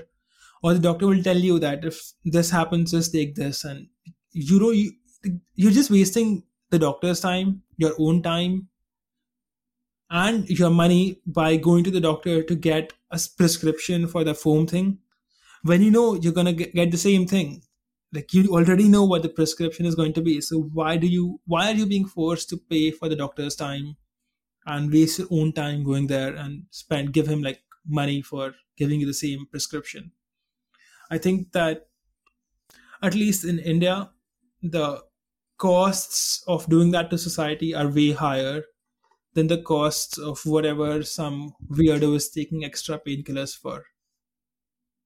Mm-hmm. In India, is there any problem with drug usage over there? In certain states, I think in Punjab, I've heard that there's a lot of drug use uh, because it's right next to the Pakistani border. So the mm-hmm. Pakistanis mm-hmm. are assholes. Like they'll send drugs all the way to India just to fuck with us. And since it goes to Punjab first, a lot of people in Punjab are addicted to drugs. Like I was reading an article where there's this guy who is addicted to heroin, and his wife finds out, and then his wife also becomes addicted to heroin because she's very annoyed that her husband is an addict. So mm-hmm. to deal with the annoyance, she starts taking the heroin. what? it's really funny, but also very sad, man. Like dude, you have to be at a certain mental state to try something like that. Uh, don't you have to inject heroin into yourself? I have no idea, man. I've never really taken any drug. I, have never even had weed or anything. I never, I've never done anything recreationally. I, and you've never tried alcohol. You never. I've tried alcohol a couple of times when I was very young, like 15, 16, 17, I think. Mm-hmm. Um, but not really. No, I haven't really done any of that. I don't want to do anything mind altering. It just goes against my moral values and religion, so to speak. So I don't I don't even care about any of these things. Well, that's good because this is this is something that can help you in the long run when you're not dependent on any drugs or uh, where it's easy to become addicted. And I told you a story in one of our past episodes about uh, this guy that I knew that got uh, what do you call it addicted to alcohol after his breakup and to this day uh, i mean he, he's still trying to find ways to deal with it. And to overcome an addiction i mean it's a time consuming process it's a it's a process. Let's just put it like that. Hmm. i think the world is better off if people just don't consume drugs or if these drugs were not not a thing because uh, these addictive drugs like heroin cocaine they just cost too many lives and too many years so it's not just a simple matter of quitting cocaine you have to avoid it for the rest of your life because most people are not strong enough to say no if offered again mm-hmm. So if they found themselves in the same environment, they will likely consume again. Right. Um, have you heard of a Donald Trump story regarding alcohol? How he doesn't drink it and why not? I have read two of Trump's books. Uh, I, read How to Get Rich and How to Think Like a Billionaire. And mm-hmm. I think mm-hmm. the story is that one of his uncles died and he used to drink a lot. And so he doesn't. It was drink. his brother. His brother. Okay. It was his brother. Mm-hmm. And I, I, noticed that him, uh, th- that's what happened with him. Uh, Floyd Mayweather Jr., he's a boxer. I don't think you heard of the name.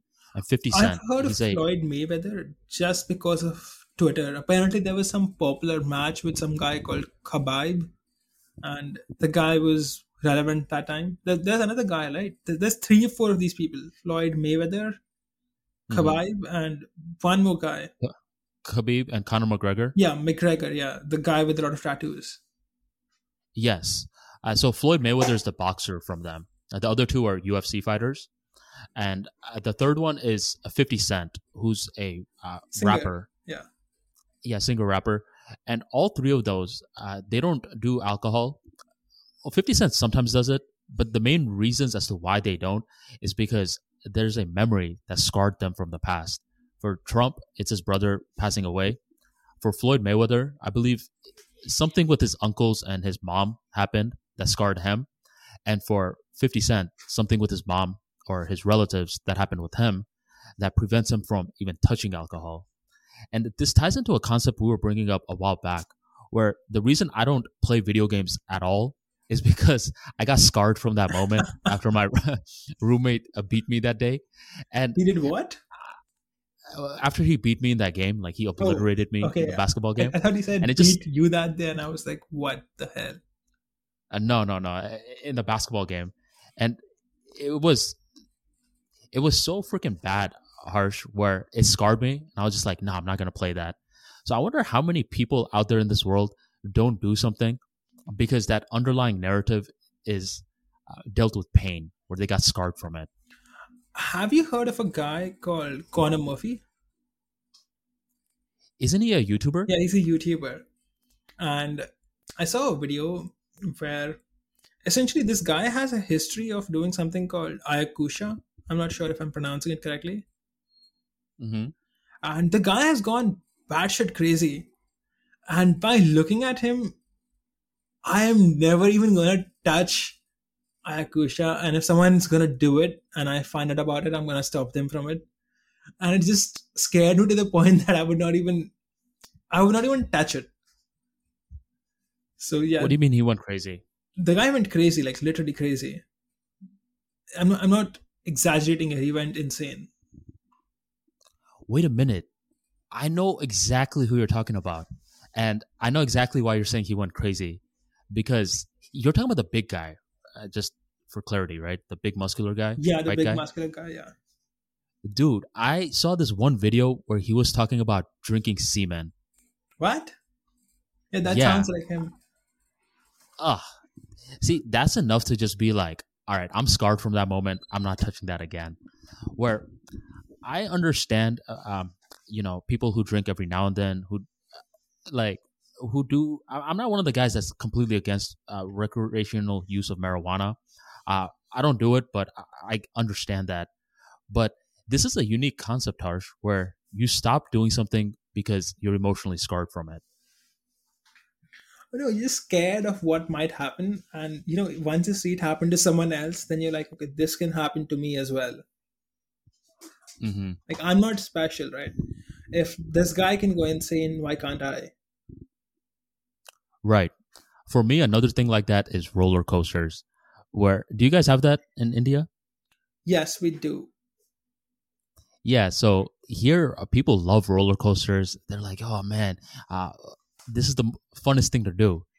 And for me personally, like my background in electrical engineering, whenever I see a roller coaster, a part of me sees like the circuitry. If the circuitry messes up, then the roller coaster can stop. And I'm I'm basically hanging upside down, and I'm just like, man, I don't, I don't want to touch that, dog. I'll go on a roller coaster every now and then, but it's something that I could live without. See, when I was a kid, I was not scared of any of these things. I would go on the scariest rides and not care. But as an adult, I remember going to an amusement park once, and I did not sit on this one ride that takes you up very high and makes you spin around. Not because I was afraid of the ride, I was afraid that these machines might not be so well maintained and this thing Mhm. might break off. So I was afraid of human error and apathy and not the ride itself. And the older that you become, uh, the depending on your field of study, the more aware you become in some of these. Oh, definitely. Because I was thinking, okay, all the software I've written has had bugs in them. What's preventing these guys to have issues? Like, I might be the guy who might get stuck up. So you just don't know. Mm-hmm. and it's just how it is you know if the less aware you are of the potential problems that could occur the bolder you will be The less aware that you are of the problems, the bolder that you will be. yeah if like that. for example if you think you're immortal then you will be very happy to go into any war but when you Mhm. realize that you can die at that point you might reconsider Well, that's why there's a time and place for logic. Where when you're innovating, if you're always being logical, then you're not going to be innovating. You're going to be doing what's always been done. i don't get it. can you, You- elaborate No, it's like let's say, uh, let's say you're trying to uh, create something new. Well, at that point, if you're too stuck up on how things have always been done, then it's going to be difficult to unlock those new thought waves where you're going to create something new. And I believe every creator uh, comes to that at one point or another. And we brought up a life math money before. If you're being very logical, then there probably would be no life math money because there was nothing like that before you created it. Same with Armani Talks. If I'm being too logical about, well, is this gonna work? No, no, no. I gotta create it like this or this variable. Then it's never gonna happen because I'm being too logical. You need that boldness where you're like, okay, things could go wrong, but I'm going to take that bet anyways. And Steve Jobs was a brilliant example of that, where when he was saying, I'm going to put uh, all the Yeah. all the stuff in a computer in a phone and i'm going to make it one button only that sounds ridiculous but he was able to innovate because he was thinking in a different way Hmm, that's a good example. I get what you're saying. I think Are have you there- heard of something called business process reengineering? yes i actually got my master's in uh, uh, i got my master's in business analytics and information systems and we had to take a classes on that I think you're talking about something very similar to that, aren't you? yeah it's similar uh, we just had to take an elective so i I know what you're talking about So the concept is that when most people try to do something new, or you know, when when a corporation is trying to improve itself, what it will often do is that it, it won't change the structure, but it'll try to make the existing thing a little more efficient.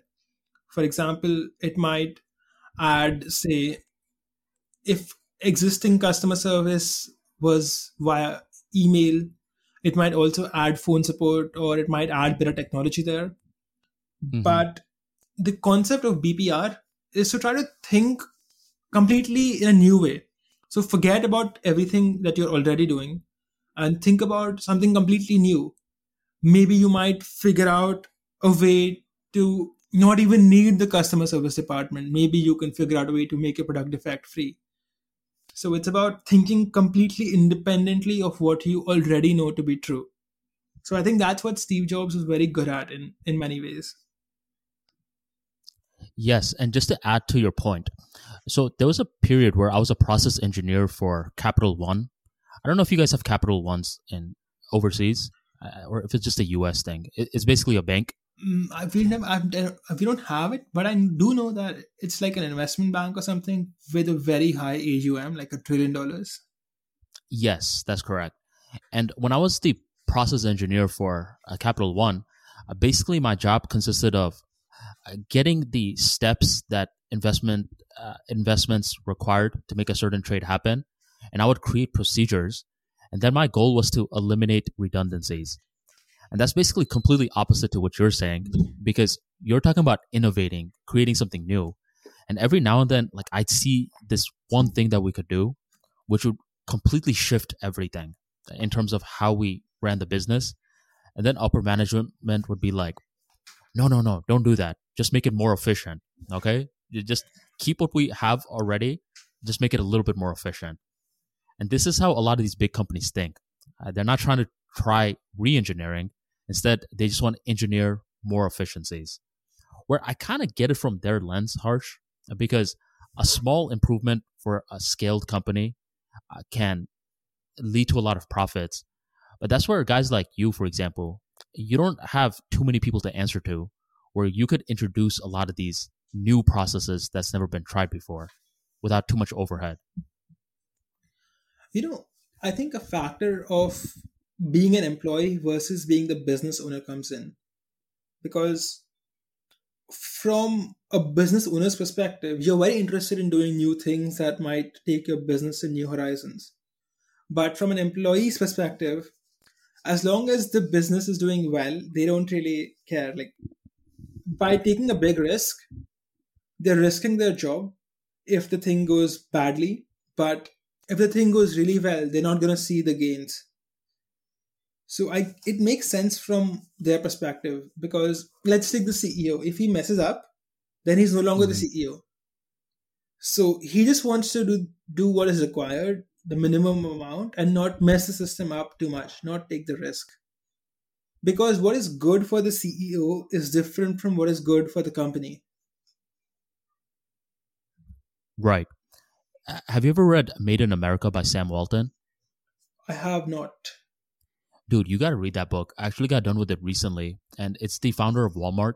It's his autobiography. Mm-hmm. And his whole approach to business was so different for that reason. One thing that he mentions in the book is to give your associates information. And he would basically be very different than a lot of the other entrepreneurs because he would give a lot of detailed information to his associates. He would empower them to take risks and he would try to reward them if they thought of a idea that they could implement in terms of the corporation. And one of the examples was uh, greeters. Uh, do you guys have a Walmart over there? I don't think so. No. Okay, well, Walmart's this huge uh, retail shop yeah, that sells I'm everything. It, yes. Yeah, and as soon as you go in, uh, there's a guy that greets you, and then there's a guy that uh, once you're leaving says goodbye to you. Okay. So the initial reason that they did that is because there was a particular Walmart shop that struggled with theft. People would keep stealing stuff. So the the manager for that particular Walmart was like, "How about we leave a person at the door uh, to make sure we monitor?" What are they stealing? Like, it's isn't it like a grocery store or something? What's a grocery store that sells pretty much like everything as well? Yeah, it, it's a supermarket. Yeah, so they have a grocery, but they sell like pants, um, technology. Uh, ah, I see. I see. Hoops, there must be something laptops or whatever. Okay, go ahead. Yeah, laptops or something as, as small as pencils. Ah, okay. So, so basically, uh, that Walmart manager decided to put someone at the door, uh, and he called them the greeter. Okay, mm-hmm. so that's how the whole idea of the greeters came in from Walmart and they passed this idea to the CEO, Sam Walton. And Sam Walton liked it so much that he immediately made it a, a nationwide thing. And it took a year and a half for it to pass. But he was different than a lot of entrepreneurs because he thinks like that, where he he talked about the art of always having a day one mentality, where a lot of entrepreneurs nowadays don't have that, especially as they scale. So it's a compelling book, man. Uh, I mean, I definitely recommend you read it, especially What's if you're the day an entrepreneur. One mentality? The day one mentality is when you're not trying to be too corporate, where the more that a company scales, the more that they forget their roots. And Sam Walton introduced a concept called thinking small. Uh, what made Walmart a lot different than uh, the competitors at the time, which were Target and Kmart, was that Kmart and Target were targeting these big cities to expand into, while Walmart was focusing on these small little communities where not too many people lived, but the people who did live there all knew each other, right? So mm-hmm. think of like a village. And this was a genius idea by um, uh, Sam Walton because if everyone knows each other, then if at least one person attends uh, Walmart, they want to tell all their friends. So what Sam Walton realized is that he didn't have to pay for advertising, right? Mm. So he was able to save that money and open up more Walmarts in that method. And that's what allowed him to grow astronomically while Target and Kmart were spending a lot on advertising costs because they were thinking too big. So day one mentality is focusing on the roots. Hmm, that's interesting do you ever find yourself just revisiting the core mission statement of Harsh Strongman's Life Math Money, where you said that the business helps young men uh, improve? right? Do you ever find yourself having those moments where you stray away from messaging, or do you find yourself pretty much on point? It's rare for me to stray away. Not not common at all, but every once in a while. But generally, I'm pretty aware of who my audience is and who I'm trying to help. Like every once in a while, I'll have some female reader reach out to me and say that why don't you make content for women? And like, there's nothing. The, the main reason is that because I don't want to. I'm, I'm, this is for helping men. Mhm. If women are free to read it, but it's not for women. And you have a lot of women followers too. I have a lot of women followers, which is very surprising. Because mm-hmm. all my content is directed at men, for men. I, I believe there's a lot of women who do have a lot of the traditional mindsets as well. So what you're saying, they resonate with as well, but they don't publicly announce it. Yeah, I think that society has become so leftist that there's a stigma attached to being traditional now.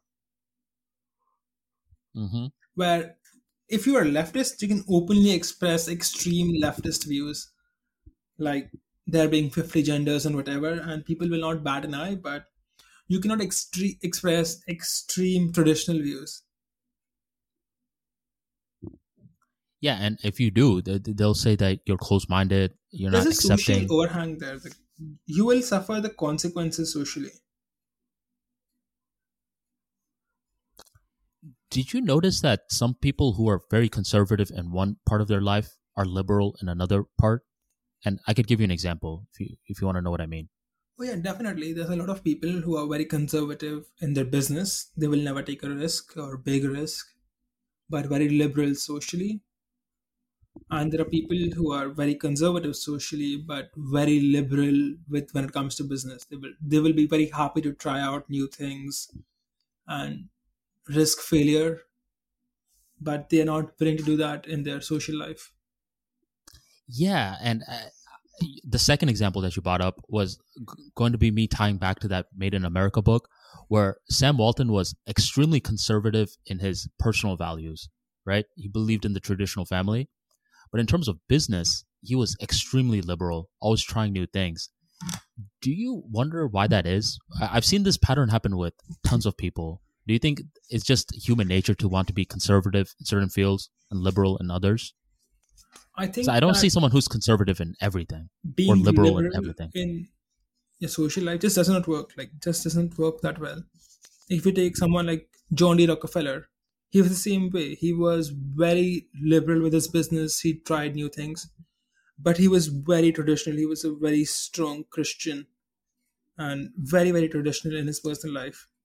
And that's simply because when are you trying to invent new things? When something that is being done previously either doesn't work or you want it to work much better. But a traditional family works perfectly. Why do you there, there's no reason to change it but a business you're trying to grow it to try to do different things with it and so you're more liberal with it. Hmm And uh, the opposite, uh, where the other one, where what was the That other one you said? Where someone's if you ask me. Trying to be too liberal with your family and your values while being conservative with your business like that is stupid. Like being conservative in your business does does not produce good results because you won't even escape competition. Business is about innovation. So they're just doing it wrong. Plain wrong. Hmm And uh, I, I'm assuming that you're definitely the uh, the one that's very innovative with Life Math Money, but you have conservative values in terms of your family life. i lean in that direction yes.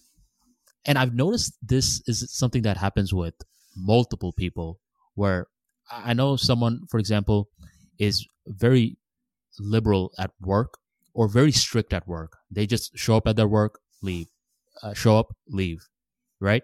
But in their family life or lack of family life, they're very liberal. And for some reason, man, uh, lately I've just uh, been very curious regarding magnets as well. Like you were once curious regarding magnets and I saw that it's it reminds me of humans being magnets, where there's always certain polarities that they have and certain repulsions that they have. Um, I don't know if that makes any sense, but that's just me throwing it out there. Where uh, when I started to study about magnets, I saw some resemblances with people. Hmm. You ever heard of the concept um, humans shape technology and technology shapes humans? I haven't heard of it before, but now that Mhm. you mention it, I can see how it's true in many ways. For example, uh, if you take any technology today that is that was made to help humans achieve certain tasks, but it also changed our lifestyle so much that it ended up changing us. If so, if you take computers, it was made to help humans do things like compute and do repetitive tasks but they have shaped humanity so differently that we are essentially completely depend on dependent on computers now so we shape the technology but that technology also shaped us so i get it hmm i think the reason uh, sorry uh, go ahead No, I mean, imagine the world without computers. uh, you don't have to imagine like it's you did It you used to be a thing. yeah it, it, it, it's not I'm talking about nowadays. yeah it'll be it'll be like it's 30 years ago But imagine where multiple people from all around the world have computers, but only you don't. You would feel like a poor person Let me give you another example, Harsh. Um, uh, there's another book I wrote called The Prolific Writer, which is the uh, is the holy grail of creative writing, where I break down different concepts of writing and how you could build a brand with your writing skills in the internet age. And you know, I open by talking about you know why write, right? Mhm. And my thing is, imagine if someone came up to you today and said, I don't want to write ever again. I'm like, good luck. Because right now, writing is so ingrained in human culture that you can't get away with it, get away from it, even if you wanted to. Whether you're going to a doctor and filling out some application, whether you're texting a friend, or whether I'm DMing you and saying, Hey, I just sent you the invite.